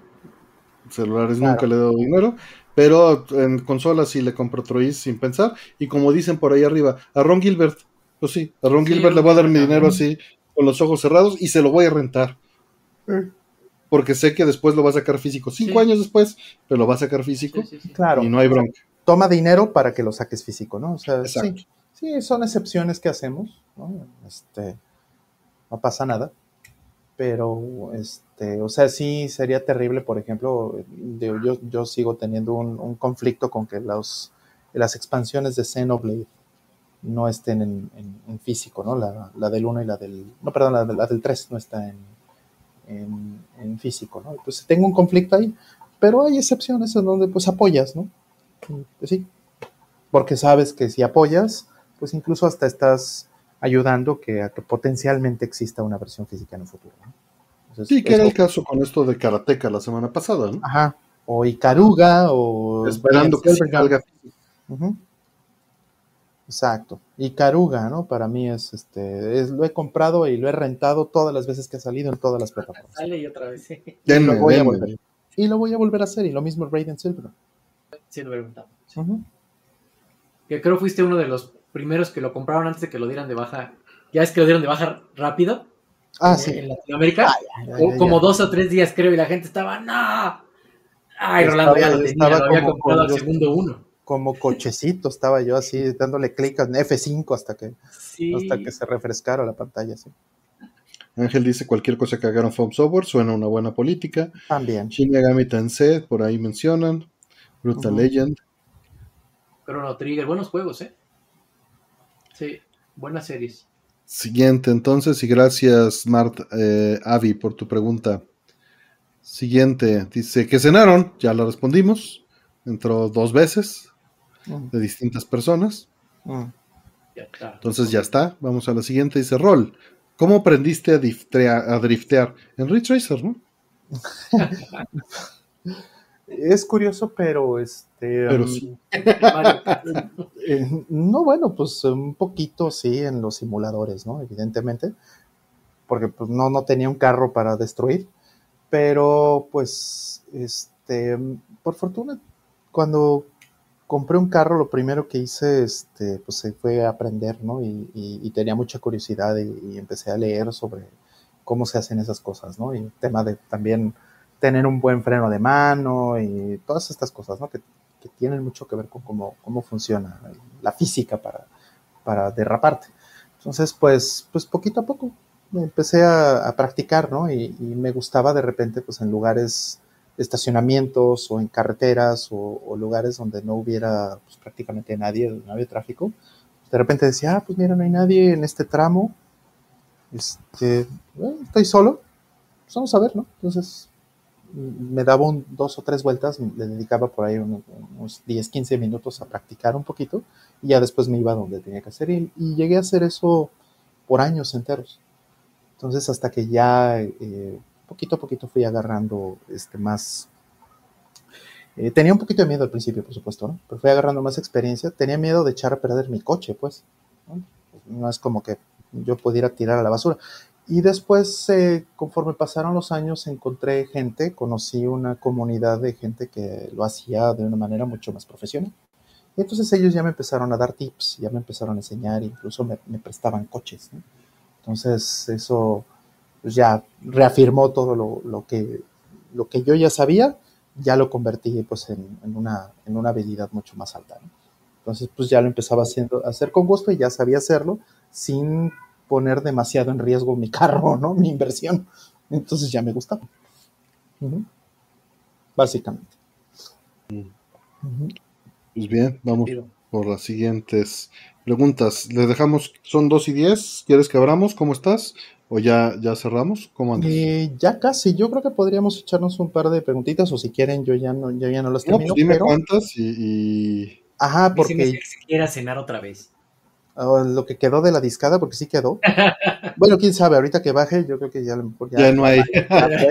sí, no. Pero este, el, más bien es que como ya casi tenemos que, que, irnos, porque pues básicamente nos vamos a ir en vivo al, al aeropuerto, pues sí, sí, va, sí, sí, vamos a cerrar temprano. Este, bueno, yo por lo menos yo me voy a ir, me voy a ir un poquito temprano. Entonces, no sé, unas, unas tres más de, de, de diez o algo así. Tres más de diez, va. Uh -huh. Abiertas, señores, 3 más de 10. Ahí.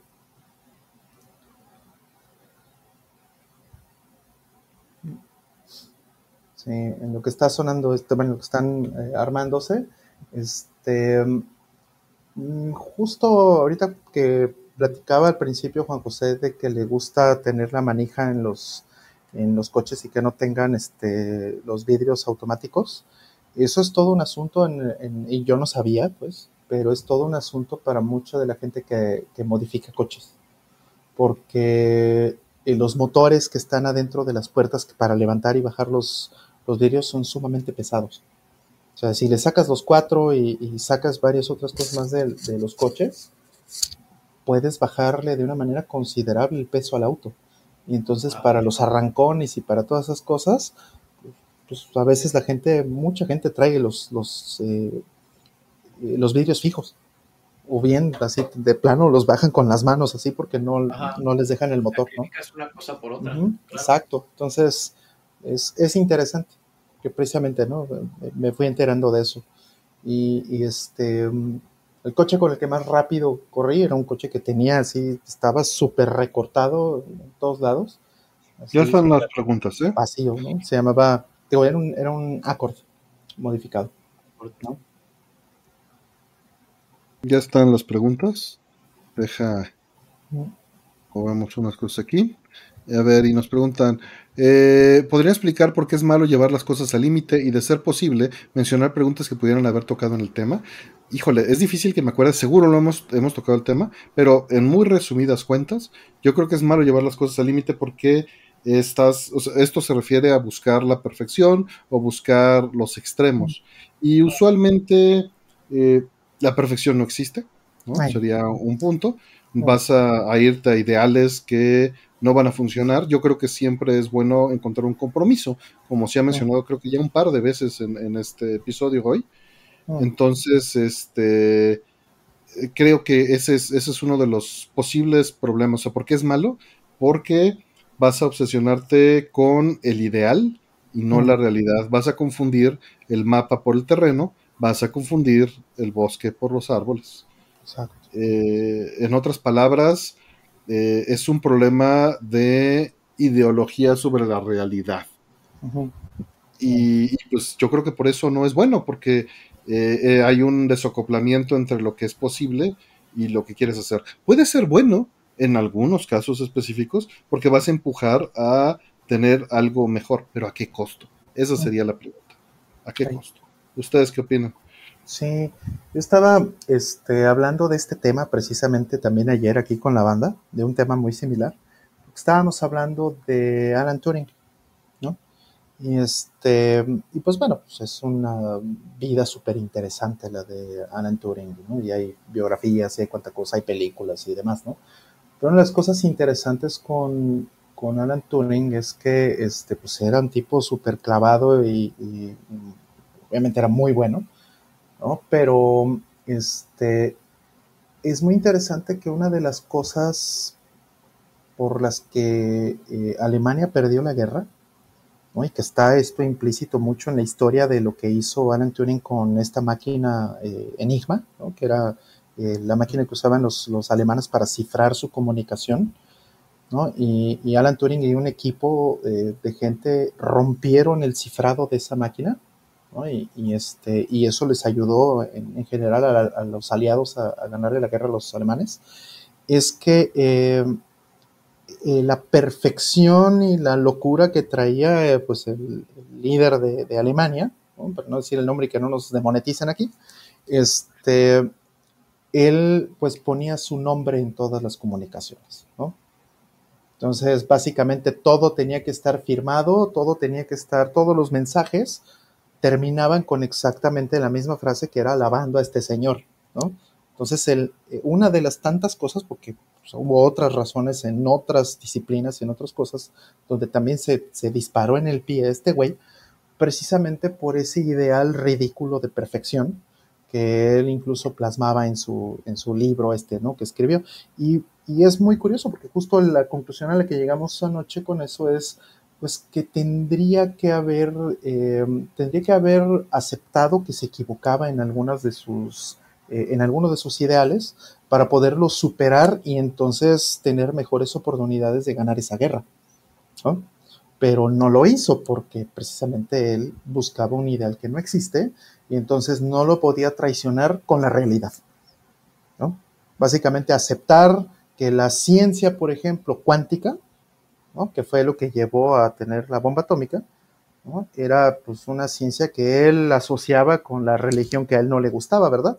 Y entonces, pues ya con su tema racista, clasista, la laraísta, eh, eso este, pues terminó mermando por completo su juicio, por buscar un ideal que pues no, no existe, ¿no? Entonces, es muy interesante eso, tanto en la historia de Alan Turing, como también eh, comentamos un poquito sobre eh, incluso la película de Oppenheimer, donde mencionan este punto, que también es, por supuesto, un asunto histórico.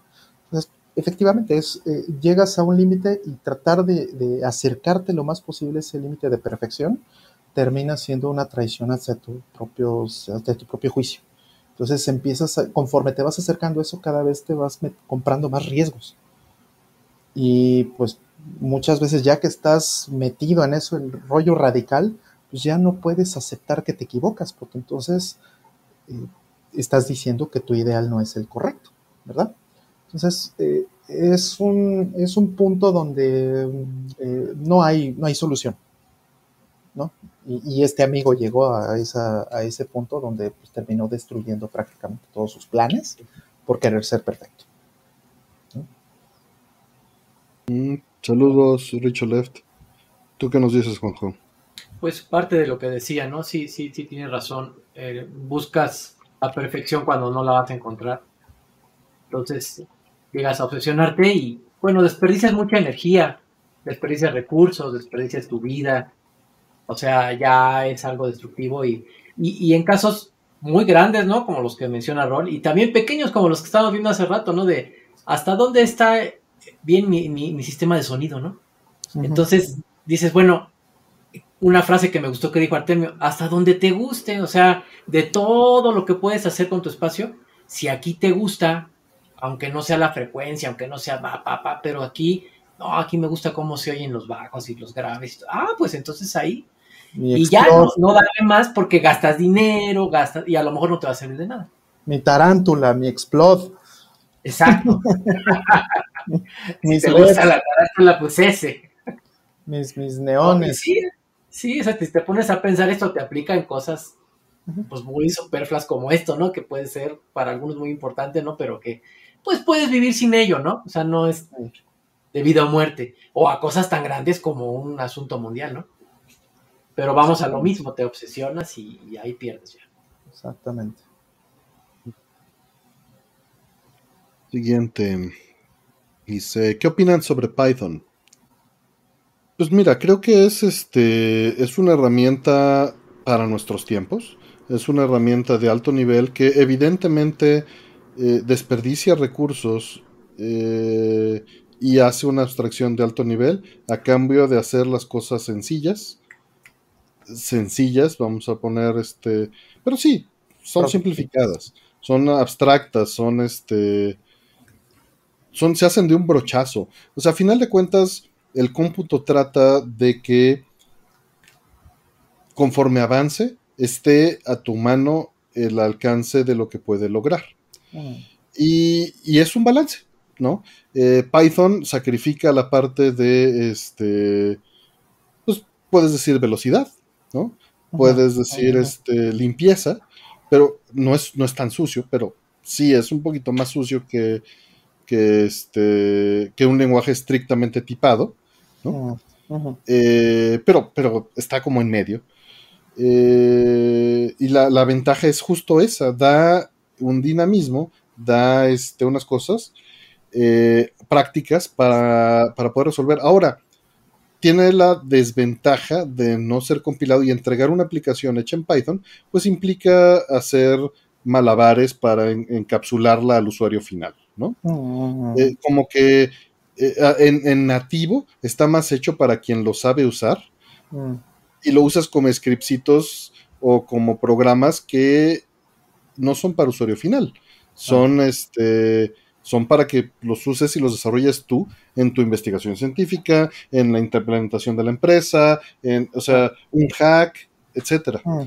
Eh, se puede, se puede empaquetar, ¿no? No, no estoy claro. diciendo que no Ah. Eh, pero, pero pues es extremadamente poderoso con, con pocas reglas. Y hay bibliotecas que lo expanden tremendamente. Ahora, yo prefiero los lenguajes compilados, pero de un brochazo, o sea, es como ir al, Home Depot y comprar placas ya armadas, ¿no? O es incluso comprar casas preconstruidas y ajustar los tamaños. O sea, es así de poderoso cuando quieres hacer algo sin necesidad de ponerte a picar piedra, que muchos van a alegar que hoy en día no es necesario picar piedra. Claro, totalmente. Sí, Python está muy bien para pegamento, está muy bueno para hacer APIs, está muy bueno para hacer scripting. Por ejemplo, en los videojuegos, vamos a decir un caso puntual en los videojuegos. En los videojuegos, pues hay muchas escenas, por ejemplo, pues que van a ser, no sé, este, cinemáticas, ¿no? Por ejemplo, cinemáticas donde los personajes hacen cosas, donde suceden cosas que pues están este, tal cual, ¿no? Están, hay un guion. Entonces, eh, hacer ese guion, pues no lo vas a hacer en un lenguaje de altísimo performance porque no tiene ningún sentido y a lo mejor quieres la flexibilidad de poder ajustar esas cinemáticas rápidamente. Quieres que, y que pueda hacer una persona que no está tan metida, ¿no? Exacto, y que puedas ajustarlo al gusto del director, ¿no? También, a ver, cámbiate aquí, cámbiate acá, y que eso, eh, para ser productivo, ¿sí? Eh, puedes hacer muchos cambios al vuelo y puedes hacer muchas cosas bien. Y además, el 99.999% del juego, de las partes críticas del juego, no van a estar procesadas así. Esas cosas, pues las gráficas, la simulación física, este, la lógica, pues eso sí lo quieres en un lenguaje que sea mucho más rápido, porque esas son las cosas críticas que hacen que el juego opere. Pero, por ejemplo, decir, ay, mira, este, hacer que este personaje levante el brazo o que tengan este tipo de animaciones, ¿no? Que muchas veces este, son hasta repetitivas, ¿no? Que tienen, se nota luego, luego que, las animaciones están, este, pues, scripteadas de esa forma. Pues muchas veces eso es un scriptcito en Python. Entonces, eh, em, eso está bien, porque no es el grueso del juego, ¿verdad? Hay otros lenguajes, no solo Python, que se usan para esto, se usa Lua, por ejemplo, para esto. Lua es muy común para esto. Ajá, y está bien, está bien, no son lenguajes de altísimo desempeño y no los quieres para eso. No, los quieres para hacer código rápido y, fácil de leer. Ajá, Python es productivo en muchos casos. Productivo porque las computadoras, el procesamiento de las computadoras es más barato que el trabajo humano, ¿no? Entonces, ¿por qué vas a hacer que humanos hagan optimizaciones de código que te van a costar más caras en, dinero, en producción, en, presupuesto a la hora de hacer un videojuego o una aplicación, cuando realmente esas cosas son en cierto sentido, no, necesariamente este, eh, eh, lo digo de una manera negativa, son superfluas, ¿no? Son superfluas, son cosas que en donde quieres productividad eh, rápida, ¿no? Quieres en resultados simples y rápidos que te puede entregar ese lenguaje, que tendría cero sentido en hacerlo en, C o en C++. Sí, hay, otro detalle que, mencioné hace un momento en el chat, y es que, y, es completamente desde mi perspectiva, y, esto no va a funcionar a futuro, pero es más fácil preservar un código en un lenguaje compilado que depender del lenguaje interpretado con un montón de bibliotecas hacia atrás que están clavadas a la red, ¿no? O sea, que estás este, con dependencias en la nube, básicamente. Entonces es difícil. No, Python es bastante portable mientras estés en el, en el momento. El problema que yo veo es, si tú agarras un script de Python de hace cinco años, ves y que tenga dependencias, ves si lo puedes echar a andar. No, sí, sí, sí. Esa tal vez es mi, mi queja más grande contra Python, fíjate pero, pero esa es una queja del, desarrollo actual, ni siquiera es solo Python. No, no, no, no, no, pero Python en particular, pues sí, no tiene nada que ver con el Python que yo conocí hace 20 años. Nada que ver, entonces, o sea, a mí, me hace muchas veces decidir en contra de usar Python, ¿no? O sea, estoy totalmente a favor de usar Python para todas estas cosas que mencioné, pero al mismo tiempo es saber, híjole, voy a poner código que es para largo plazo que voy a tener que mantener yo mismo, híjole, Python yo creo que no. No, no mejor... es para, para, hacer algo ahorita. Ajá, porque mañana te cambian print, así como de, Python. Y, bueno, te estás yendo a las bases de, que, ha pasado, ¿no? O sea, ha pasado, pero, pero, pero yéndote a las dependencias, ¿no? O sea, NumPy, te, van a cambiar NumPy, te van a cambiar pandas, ¿no? Exacto. Y, que sigan esas dependencias funcionando y que digas, no, pues es que ya no funciona, hay que reescribir. Correcto. Y con un lenguaje compilado, pues lo dejas ahí compilado y el binario va a funcionar. O lo vas a poder compilar en un ambiente estático. O lo vas a poder compilar bajando las bibliotecas. Y es, sé que tiene una similitud con decir, bueno, baja tales versiones y haz tu ambiente, pero es muy distinto decir, voy a hacer un ambiente de compilación que voy a hacer un ambiente de runtime. Claro. Sí, entonces eh, Python es muy bueno, pero tiene, o sea, desgraciadamente solito se impone una caducidad, ¿no? Desgraciadamente. Entonces, eh, en algún momento tienes que revisitar tu script en Python y lo tienes que actualizar. Otra cosa, si quieres que esa tecnología se siga usando.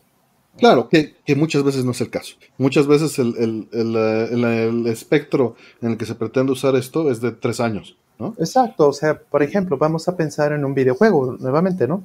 Eh, vamos a suponer que, tienes hoy día montones de juegos que están usando Python para, para, hacer ese scripting y te quieres aventar, por ejemplo, 20 años después o 15 años después, como Batten Kaitos, como eh, eh, Final Fantasy VII, como muchos otros juegos, quieres aventarte un remaster o un remake. Entonces, ¿qué haces? Porque pues tienes que tener un, en 20 años, tienes que tener el intérprete que pueda entender la versión de hoy de ese lenguaje. Y las bibliotecas que usaron. Exacto, entonces, ah, si piensas eso para tus programadores del futuro, ah, pues no, eso probablemente se tenga que reescribir. O dejas la cápsula bien documentada y sellada con todas las dependencias de eso, ¿no? Que, bueno, ¿quién lo hace? Va a ser la pregunta. La neta, nadie hace eso. Está, está muy difícil. O sea, uno lo hace por necio, pero, pero nadie hace eso. Ajá. es código portable, como bien dices, pero no en el tiempo. Es portable entre plataformas en horizontal, pero vertical es mucho más difícil de portar, totalmente. Este, y sí, como decían, o sea, he estado viendo código para entrenar IAs, pues es que, es que es ir al Home Depot y nada más armarlo. O sea, es ir y comprar cuatro tablas y los, los clavos y lo armas. Sí. y, en ningún sentido estamos hablando mal de Python, ¿eh? no, no, no, no, no. Nada más son las perspectivas de un par de boomers eh, de las desventajas que vemos a futuro. Eh, para un ciclo de desarrollo rápido, güey, no lo haces en C. O sea, bueno, uno lo hace en C porque tienes mucha experiencia y porque pues ya es la herramienta que sé usar, ¿no? Pero la neta es que escribir de repente, no sé, si hubiera escrito yo MD Fourier en Python, pues lo hubiera hecho en, la, un veinteavo de líneas, ¿no? Y hubiera tenido decenas de dependencias. Y sí, sería más lento porque yo hubiera sido más puerco en mi propia implementación, ¿no? Mi culpa, no porque te lo permite. Exactamente, sí, sí, mucho de la automatización, scripting, por ejemplo, Ansible, ¿no? Ansible está basado prácticamente por completo en Python. Entonces, pues para automatizar es una gran herramienta.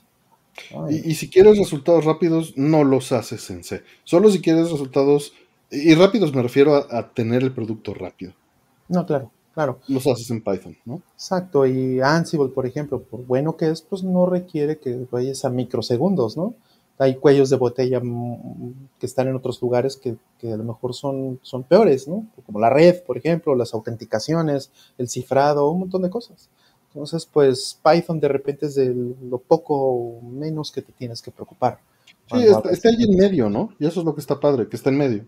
Ajá, está muy bien y es muy bueno para hacer eso. Muchos SDKs, por ejemplo, o APIs, están hechos en Python por esta razón que estamos comentando. OpenStack, por ejemplo, ¿no? Todas las APIs están hechas en, y los clientes y todo están hechos en Python precisamente porque es productivo para eso. Sí, es muy productivo. Y ese es su lugar. Sí, sí, o sea, dice Sonic concreto, producto rápido sí se puede hacer en C o en Java. ¿Qué es lo que dije? Yo, yo lo haría en C porque estoy más familiarizado. ¿no? Claro. Pero pero la realidad es que ves el número de... Vamos a hacer, vas a parsear un WAV sin bibliotecas.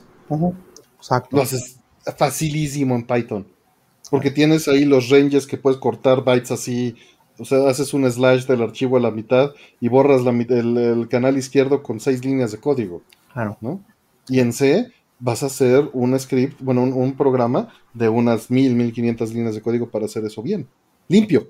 En Python lo vas a hacer sucio porque no vas a revisar el header, no vas a hacer nada, vas a aventarte y lo vas a hacer de puercada. En C podrías hacer lo mismo. Claro. En fin, Python es muy bueno para lo que es. Sí, sí, sí, sí. Ya que, que son cosas, otras cosas personales, me gustaría que fuera compilado, pues, pues sí, ¿no? O sea, por default, en general. ¿no?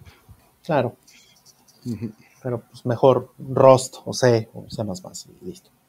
Y sí, bueno, por moda, efectivamente es más fácil hoy en día conseguir buenos, bueno, developers que saquen algo rápido en Python, no, no bueno y malo. Claro. Python es el nuevo Perl, pues sí, pero está más limpio, Big Fred. Ese sí estaba bien puerco. Ay, Mi problema con Perl es la P, porque significa practical. y no- no- yo estaría de acuerdo que se, llamaba, que se llamara ERL, ¿no? Extraction and Reporting Language, pero practical, espérame, no. No, y también C ha estado avanzando muchísimo en, en abstracciones y en servicios, ¿no? O sea, la verdad es que el C que, que ves hoy en día no tiene nada que ver con el C que conocí hace 28 años. No, ni de broma. O sea, C11, C14, C17, C20. Tiene unas extensiones bien locas ya. Ajá, C23 y C26 y cuánta cosa. O sea, ellos aceleraron mucho. Están sacando cada tres años un estándar, básicamente. Sí. No, no estoy al día, ¿eh? Yo estoy por ahí de C11 tal vez. Y En mi uso tradicional, pues. Está bien, yo también, de hecho, yo, yo no uso eh, C17, C, C++ 17, o sea, no, olvídalo. C++ 11, es donde yo estoy. Digo, a veces te metes y ves, ah, mira, esto está padre, ¿no? Oh, y, y es que más bien, o sea, son muchas cosas, ¿no? Tienes que esperar a que las bibliotecas y tienes que, o sea, hay- no mucho está realmente en- todavía arriba de 11. No. Al- algunas bibliotecas y todo, pues sí ya llegan a C++ 17, ¿no? El otro día platicábamos sobre Boost, por ejemplo, son bibliotecas súper interesantes, ¿no? que, que superceden en muchos sentidos a la STL, ¿no? que a mí no me gusta la STL, pero, Y al sí, autor le gusta ese tel. exactamente, ni a, como, como sea que se pronuncie su nombre, Bjorn, no está bien raro el apellido. Sí, este, el, eso, este, por ejemplo, si no le gusta a él, imagínate, yo prefiero Boost por muchas cosas, ¿no? Y Boost creo que está cuando más está en C++ 17. ¿no? Entonces, pues así, así voy a estar. No, no, no tengo prisa por usar No, C++ no, no. 23. No tengo prisa. Ah, además, con las nuevas expansiones, yo ya siento, expansiones, ¿eh? Con las nuevas extensiones, yo ya siento que estoy haciendo trampa. El DLC. Ya está bien fácil. Yo también, Con sí. Pascal, Pascal, Pascal es la neta, fue mi, mi primer longa- este, lenguaje después de Basic, Pascal. Después de ensamblador, luego Basic y luego fue Pascal. Y Pascal me formó, me malformó muy duro. sí, Pascal, Pascal yo Es, también. es- es un tipeado muy duro, es una estructura muy dura. Y me gusta mucho. Es como dicen de mi buen amigo el, el Pop, ¿no?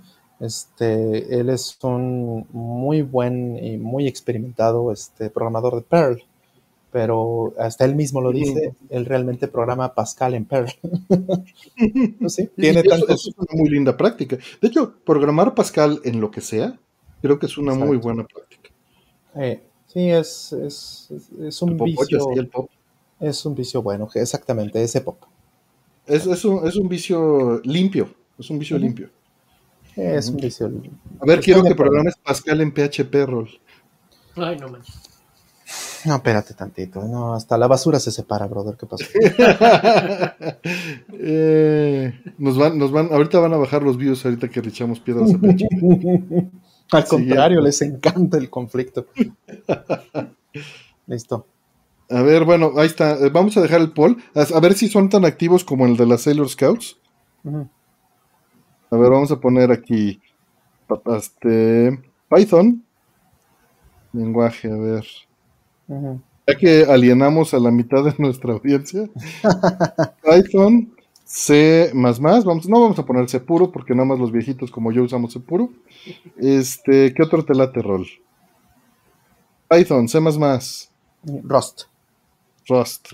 Va a estar muy a la moda. Exacto. ¿Qué más? Moda. Rust. Sí, no vayas a poner. No, sí pon JavaScript así para ya.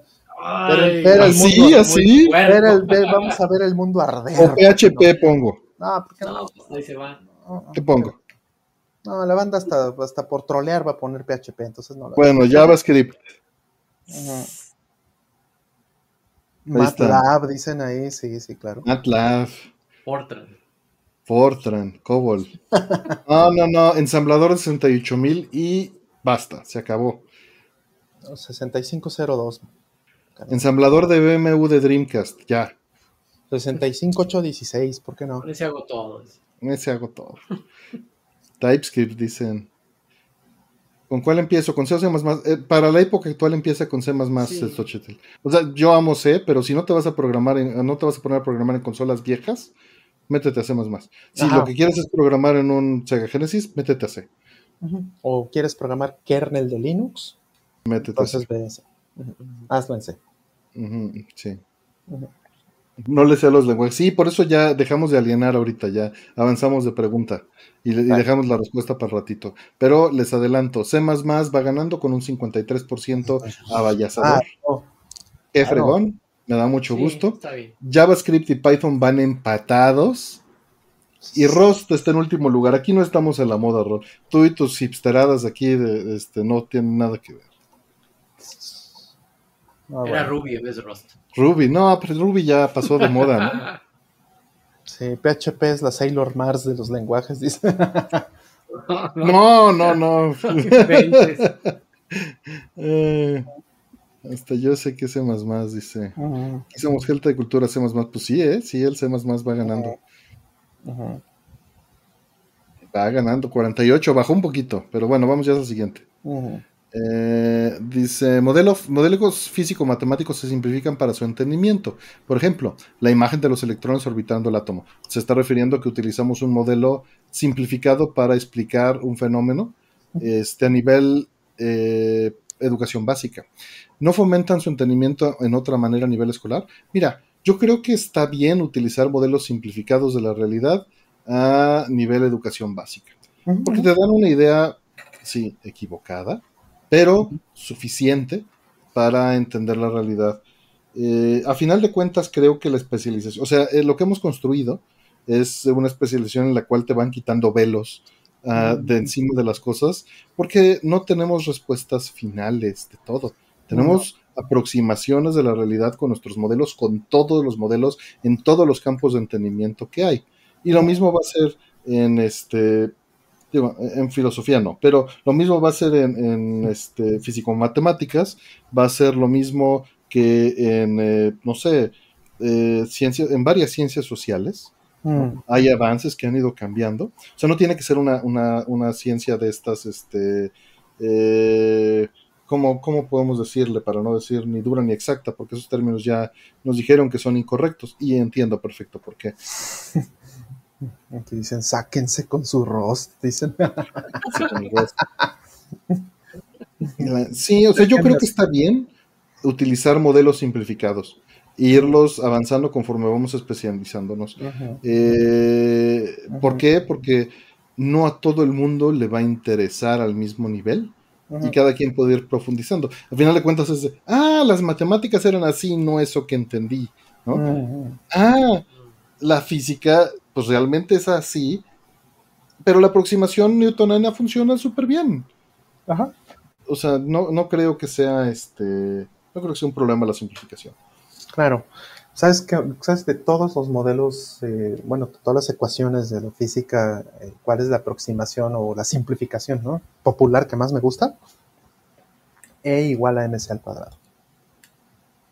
Porque esa ni de broma es la, la ecuación La completa. completa. Ajá. Entonces es la versión corta e incorrecta, podríamos decir.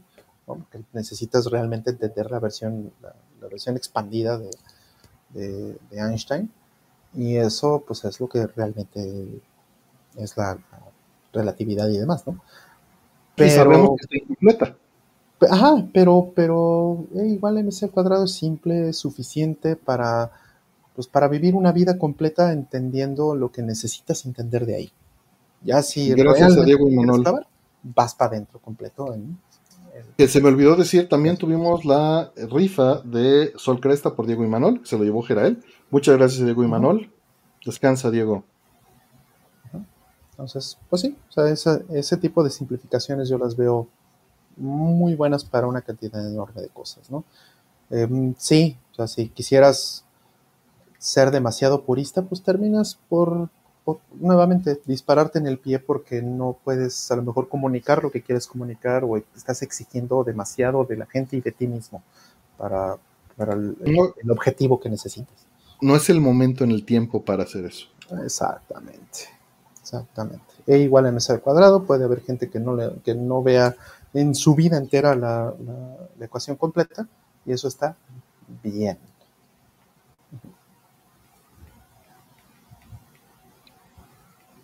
Eh, es como usar video compuesto. Está bien. Está bien. Ya, es el problema eh, rápido. Sí, sí, si lo abstraes lo suficiente, puedes decir que es lo mismo que RGB. ¿Sabes qué estaría bueno ahorita que mencionan a nivel escolar? A lo mejor decir, dejar claro, ¿sabes que Esto es para simplificar a quien le interese ampliarlo. Existe un universo, entonces nada más ténganlo en mente. Pero hasta aquí, si lo entienden y están a gusto, adelante, aprobados, no hay problema. Estaría bueno, tal vez, ¿no? Aclararle para que ya entre todos esos alumnos y alguien que diga, ay, a mí me gustaría ver si realmente pues lo investigan. Pero, pero obviamente lo que te van a decir es, ¿y para qué nos enseñan algo que está mal? y, es tener la madurez para de, los dos lados para decir, ¿por qué es suficiente para este nivel? Después vamos a entrarle más duro, ¿no? ¿Y esto cuándo lo voy a aplicar en mi vida? ¿Cómo voy a ganar dinero con esto? Es lo que la gran mayoría dice, ¿no? Y, la respuesta es, son distintas formas de pensar que te van a ayudar a tener paradigmas para solucionar problemas de distintas maneras. Y eso es. innegable. O sea, si tú estudias física vas a entender que la solución de los problemas son algoritmos. No lo vas a entender explícitamente, lo vas a entender intuitivamente. Y que existe un, si tú tienes ciertas entradas, sigues un cierto procedimiento, vas a llegar a un resultado que es confiable. Y esa lección es la importante en la formación de tu eh, pues, personalidad, forma de resolver problemas, no necesariamente que lo interiorices, pero se va a interiorizar solito. Dice Big Fred, otro día sin usar el trinomio cuadrado perfecto, chingado. la oportunidad. Qué mal, qué mal. Justo hace poco me preguntaban que si he usado ecuaciones, bueno, que si he usado los, materiales de, las clases de ecuaciones diferenciales en la vida. Y les dije que en la vida profesional no, pero en mi vida de hobbies, claro que sí. Transformadas de Fourier se ven ecuaciones diferenciales. Porque para resolver ecuaciones diferenciales necesitas convertir una, este, una ecuación este, diferencial parcial a Fourier, la resuelves en Fourier, o mejor aún, en Laplace, y la regresas a nuestro sistema. Y ya con eso encuentras una solución a un problema que era insoluble en el sistema matemático tradicional. Correcto. Y se inventó para poder hacer esto. Se inventó y es, y es maravilloso. Y es maravilloso. Sí. Eh, sí, bueno, continuamos. Artemio, tus explicaciones no le sirven a la mayoría de los estudiantes. Lo siento, Tino Corona. ¿Qué, puedo hacer? ¿Qué puedo hacer para que sí le sirvan, Tino Corona? Exacto. Eh. Darles dinero. ¿Cómo voy a ganar dinero con esto? Aquí está, güey, ya. Listo. Sí. Eh, pues continuamos en lo que Tino Corona me, me dice que podemos hacer para que sirvan de algo. Eh, ¿Qué deseo harían al genio de la lámpara? ¿Se permiten los metadeseos o no se permiten los deseos? Los metadeseos. Acuérdense que un metadeseo es un deseo acerca de los deseos. Mm.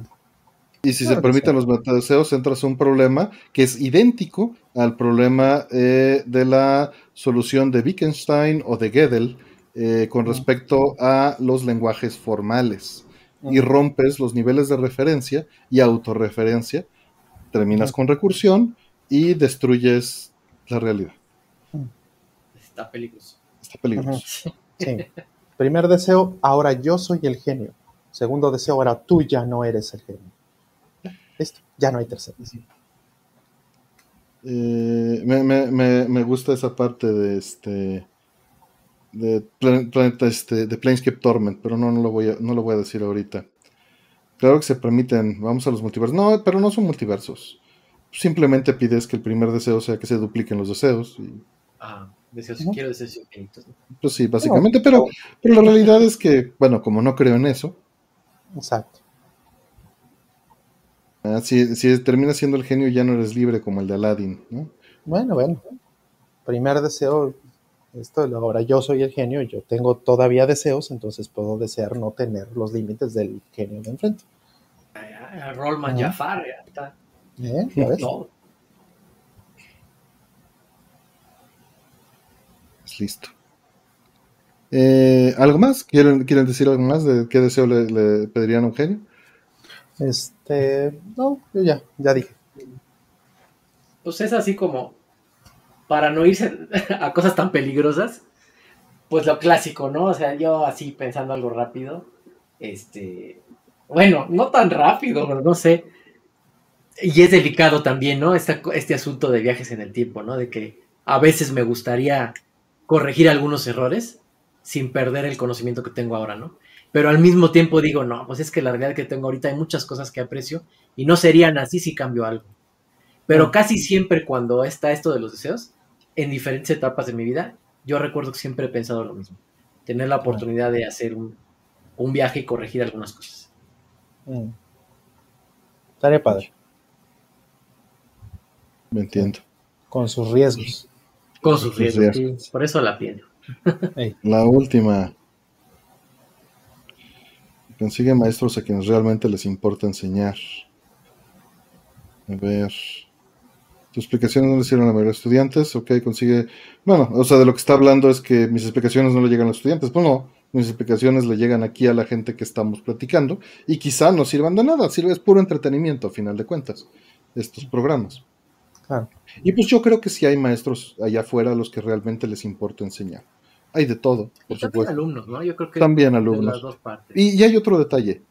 Yo como alumno fui muy irresponsable. O sea, yo pude haber aprovechado más, pero también era muy inmaduro. Es otra etapa, sí. Y es natural que seas inmaduro. O sea, si tomases las clases de la universidad, incluso las de la primaria, a esta edad, el provecho que le sacarías sería brutalmente superior. ¿No? Pero no tenemos tiempo para hacer eso, pues imagínense, ¿no? ¿A qué hora? ¿A qué hora? Entonces, este, pues sí, es muy difícil sacarle provecho y, es muy difícil también este, pues que, las dos cosas se den. Eh, está, está cañón. Pero yo sí creo que hay muchos maestros a los que les importa enseñar, porque ser maestro, este, pues creo que que hoy en día, por lo menos en nuestro país, se hace más por vocación que por lo que se gana, ¿no? Claro. Entonces, por lo mismo creo que hay muchos que lo hacen por vocación. Claro, ojalá que sí. Ojalá que sí. Dice Jiri, yo también era un alumno espantoso y creo que ahora estoy pagando por ello. sí, lo Yo, yo no era un mal alumno, pero era perezoso. O sea, sí podía haber sacado mucho más provecho. Yo tuve este, maestros que me permitieron, por ejemplo, mi maestro de ecuaciones diferenciales me dejó programar todo en la calculadora, pero porque sabía que no había software que resolviese, sabía que yo lo estaba haciendo y lo vio y me dejaba sacar mi calculadora en el examen porque los errores que cometí en mi software eran mis errores ah, y los no errores eran mis aciertos. Entonces me dejaba utilizar el software que yo programé en la este en los exámenes y, y pues eso lo agradezco mucho. Pero, pero, pues como alguna vez le dije a un buen amigo, yo creo que la flojera mueve al mundo. Fíjense que en los últimos 25 años no he pensado eso, pero hace 25 años sí lo pensaba. Es decir, para no trabajar más en el futuro, trabajaba en ese momento para poder flojear después. ¿No? Y pues, pues la civilización así ha funcionado. Eh, eh, ¿No ves que fueron un responsable? Sí, sí era responsable. Me refiero a que en el entrenamiento funcionan más cosas como la práctica Artemio o como las experimente. Los que nos aplicamos solo al fin de semestre también.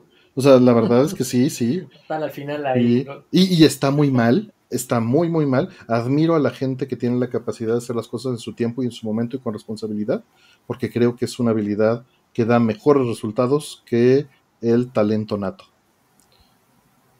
Lo creo muy firmemente. Siempre hay esos compañeros, ¿no? Que siempre los veías pa, pa, pa, pa, pa, todo. Y, es, son habilidades que se complementan también. ¿No? necesariamente una es mejor que la otra. Y seguramente los que tienen una envidian la otra y viceversa. Ah. Vamos por la siguiente. La práctica del, buen huevón dice hacer las cosas bien una vez para no volver a repetir. Exacto. Y es lo importante, hacerlas bien para no volver a repetir. La disciplina vence la inteligencia al final. También creo que eso es, es general. Obviamente hay casos en los que no, pero definitivamente creo que es más importante. Y si se juntan las dos, estamos súper bien. Muy difícil. ¿Cómo vas, Rol? Que metieron dos preguntas leves por ahí, a ver. ¿Puede pasar que le incluyan avisos de precaución en los videojuegos como las de alcohol, apuestas y la comida chatarra, o sea, los sellos negros? Sí, yo creo que sí puede pasar, pero, ¿sabes? Yo creo que los juegos dejan de ser productos físicos antes de que eso suceda. Mm, no más probable. Ya no van a tener dónde poner el sello. Sí. Exacto, te va a salir uno en la pantalla. Ajá, como el de vino a las drogas. Exacto. Este, este, juego puede causar adicción y gastos inesperados. Gracias, señor X. Buenas noches, que estés bien. Eh, yo sí hago algo con el tiempo, siempre lo quiero mejorar y tardo mucho en eso. Sí, a, mí yo hago eso mismo, pero lo que me cuesta es empezarlo. Mm. Y última pregunta. Dice, buenas noches a todos. Esta pregunta es de parte de Ed. ¿Cómo está el tema de conectar pistolas al Mister para Time Crisis o Operation Wolf? ¿Se tiene que utilizar Snack? Este, hay, hay algunas alternativas como con mouse y otras opciones este, que simulan la pistola de alto nivel, pero bueno, para conectar pistolas de verdad necesitas un CRT y necesitas Snack. Existen algunos parches para hacerlo con LCDs y algunas opciones en algunos cores. Eh, pero pues ese es, ese es el camino. Necesitas Snack, los conectores, me imagino que estás pensando en PlayStation 1 para Time Crisis, por ejemplo. Claro. Y, pues ese es el camino, y un CRT. Según Tan baratas, aprovechen. Ahora está el detalle del compuesto. Puedes usar la línea de sincronía de este de RGB, por ejemplo. Para eso no tienes que usar este, no tienes que usar compuesto. compuesto como tal. Más bien, cuando usas compuesto, lo que hace el sistema es que le rasura la sincronía y, que y queda exactamente con lo mismo que si usaras la sincronía solita. Dicen, ¿qué extrañan de la conexión cuando el modem de ruido este, de llamada de 56 kilobits, que tenía 25 años menos? Pero estaba bien, güey. Entonces, la neta, no, no, no lo extraño porque sí estaba bien. Estaba, más tonto, para ser muy específicos. estaba padre ese rollo de que contestabas el teléfono y se terminaba tu download. estabas bajando algo importante y de repente alguien de, ¿quién está usando el teléfono? No, no descuelgues el teléfono. Ya valió mal. Mi video de contra. Sí.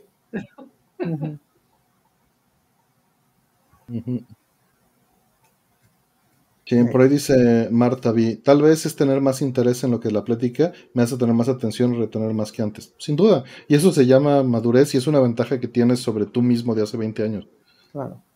Mejoraste. Sí, es una mejor versión de ti. Y estoy, o sea, me, me, lo puedo autodemostrar que me cuesta menos trabajo poner atención. No aprender. Igual y aprendía más rápido hace 20 años. Pero me cuesta menos trabajo poner la atención. Claro y es un punto interesante. Pues bien, ya están, Rol. Esas fueron. ¿Cómo andas? ¿Ya de viaje o qué? Listo, ya, pues ya, ya me voy a, este, ya me voy a bajar todavía a ver si todavía están por acá y, ya nos vamos en vivo, nos vamos en vivo y en directo, live, from eh, Torreón, Coahuila. Buen viaje, Rol, buen viaje. En vivo y en directo. sí, este, muy bien, ¿cómo está el tema de pistolas? Hay otra, mira. Mm, no, bueno. Eh, están los adaptadores de Mr. Addons, dicen. Eh, mencionan también que. Eh, ¿Dónde está esto? Hay un canal para usar pistolas, me imagino que un canal de YouTube. Claro. Y dice por ahí, Rion, este programa puede ser inadecuado para audiencias actuales. Es completamente inadecuado para audiencias actuales. Se van a aburrir. Ah, no es cierto. Pero, pero casi no los ven audiencias actuales. Listo. Digo, vamos a poner qué significa audiencias actuales. Este, pero nuestra estadística dice que muy poca gente nos ve abajo de 25 años y muy poca gente nos ve arriba de 55. Listo. Ah, Este, a ver, aquí está el resultado de la encuesta de los lenguajes. Ganó C con 49%, son 83 votos. Python 25%, JavaScript 20% y tu Rust de Hipster Roll 4%. No me decepcionaron, no me decepcionaron. Así lo puso a propósito, Sí, sí, pues sí, sea más, más, prefiero. Ah, mira, que, que Luz, eh, el canal de Luz, que es maravilloso, tiene tutoriales para usar las pistolas de luz en Mister pero creo mm. que están un poco viejos. Sí, es que es muy difícil mantenerse actualizado. Claro, totalmente. Pues listo. Este, que no entró su pregunta de miembro, dice Victim. Ah, tips para Gradius 1, 3 de Super NES. Bueno, nivel 7, gracias. Gradius 3. Nivel, 7. Ese, creo que si no me falla la memoria, es donde este, vas por los túneles. Si no me equivoco. Híjole, ese, ese nivel me costó muchísimo trabajo siempre. Y es, pues tienes que llevar con mucha velocidad. Eh, tienes que tomar mucha velocidad desde antes. Lo bueno es que la velocidad en el caso de Gradius 3 pues se resetea después de cierto tiempo. Entonces, pues sí, puedes hacerlo. Pero la verdad es que yo prefiero ponerle como unas 3. Sí, creo que unas 3 bastan. Eh, este, eh, tres opciones de velocidad suficiente para maniobrar en los, en, los túneles. Sí necesitas forzosamente tener options, forzosamente. Y el jefe, el jefe fue uno de los que más trabajo me costaron hasta que entendí que hay que seguirlo. O sea, el jefe eh, tienes como, es, lo repiten en Gradius 5, pero es un jefe donde tienes este piso y techo eh, y llega el jefe por atrás, lo tienes que este, rodear y pegarle de frente, pero te pone este, unas canicas que rebotan en, las paredes y láseres y cuanta cosa, ¿no? Entonces, este, lo necesitas ir siguiendo. O sea, necesitas siempre tenerlo como en el centro para que cuando te lance una canica, la canica te pase por arriba o por abajo. Entonces, lo tienes que ir siguiendo todo el tiempo, todo el tiempo, todo el tiempo. Y te lanza láseres y si estás todo el tiempo en el centro, pues los láseres te pasan por arriba y por abajo. Entonces, esa es una de las, de las estrategias. Y para eso, por supuesto, también necesitas tener suficiente velocidad. Demasiada velocidad puede ser mucho más difícil. Entonces, con, yo creo que con tres, quizá cuatro, dependiendo, pruébalo. Pero quizás esas serían mis recomendaciones para, que, para pasar nivel 7. De los más difíciles. Ya está. de todo gratis. Muchas gracias a todos.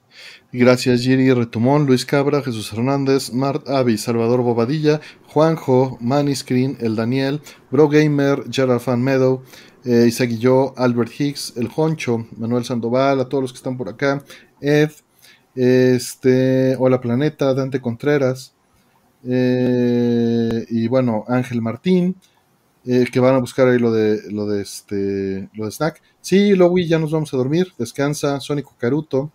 Eh, pues por supuesto, Alejandra, nuestra productora, que, se fue a dormir, supongo, igual Karen. Ojalá que sí. Ojalá que sí. Este, Joel Razo, eh, pues a Ferigne, que hizo nuestro logo, Neko Milkshake, que estaba por ahí también, espero que también ya se haya dormido y que nos haya, nos ha apoyado también con un montón de logos, igual que Rata Rodríguez. Este, de hecho, eh, tal vez les tengo una sorpresa pronto con Rata, ya veremos. y bueno, descansen, muchas gracias a Juan José que está aquí. ¿Cómo andas? ¿Ya listo? Ya listo, gracias por la invitación y bueno, pasé muy bien. Se pasa el tiempo volando en realidad, ¿eh? sí, sí, peligroso porque ya volteas y ya es la mm, madrugada. Ya, sí, ya hay que dormir. muchas gracias. No, gracias a ti por venir. Gracias, Rol, por, gracias, Rol, por, por venir aquí a socializar virtualmente Ah, sí, ahora tengo que ir a socializar todavía otro ratito. Exacto, por abandonar tu socialización física, por venir a la socialización. La misma banda, la misma banda, seguro algunos de los que estaban allá nos estaban viendo también y todo, porque ellos me estaban diciendo, oye, mañana cómo le vas a hacer? Así, si estás aquí. Si estás aquí, pues sí, claro, oye, mira, ahí en cuarto, ahí tú puedes el stream y no sé qué, Ya te En la reunión donde, donde yo estaba, me dijeron, pues ahí traigo mi laptop, no te vayas, quédate ahí en el cuarto. No, no, no, el, el, internet donde estás está separado de este que tenemos aquí, así me dijeron. Así, así, directo, ya, ya se la saben, ¿no? Pues porque aquí muchas veces pues hay gente aquí que da clases, ¿no? son, pues, maestros o gente que está trabajando en las universidades aquí, y pues por la pandemia, pues saben perfectamente el tema de dar clases en línea. Entonces, ya se la saben perfecto todo. Muy bien. Pues listo, pues muchas gracias, a todos. Que tengas buen viaje. Un gusto Viaje, verte. gusto, amigo, verte. Gracias a todos. Mucho. Amigos, jueguen Gradius 3. Pasen ese nivel 7. Fíjense. Bye.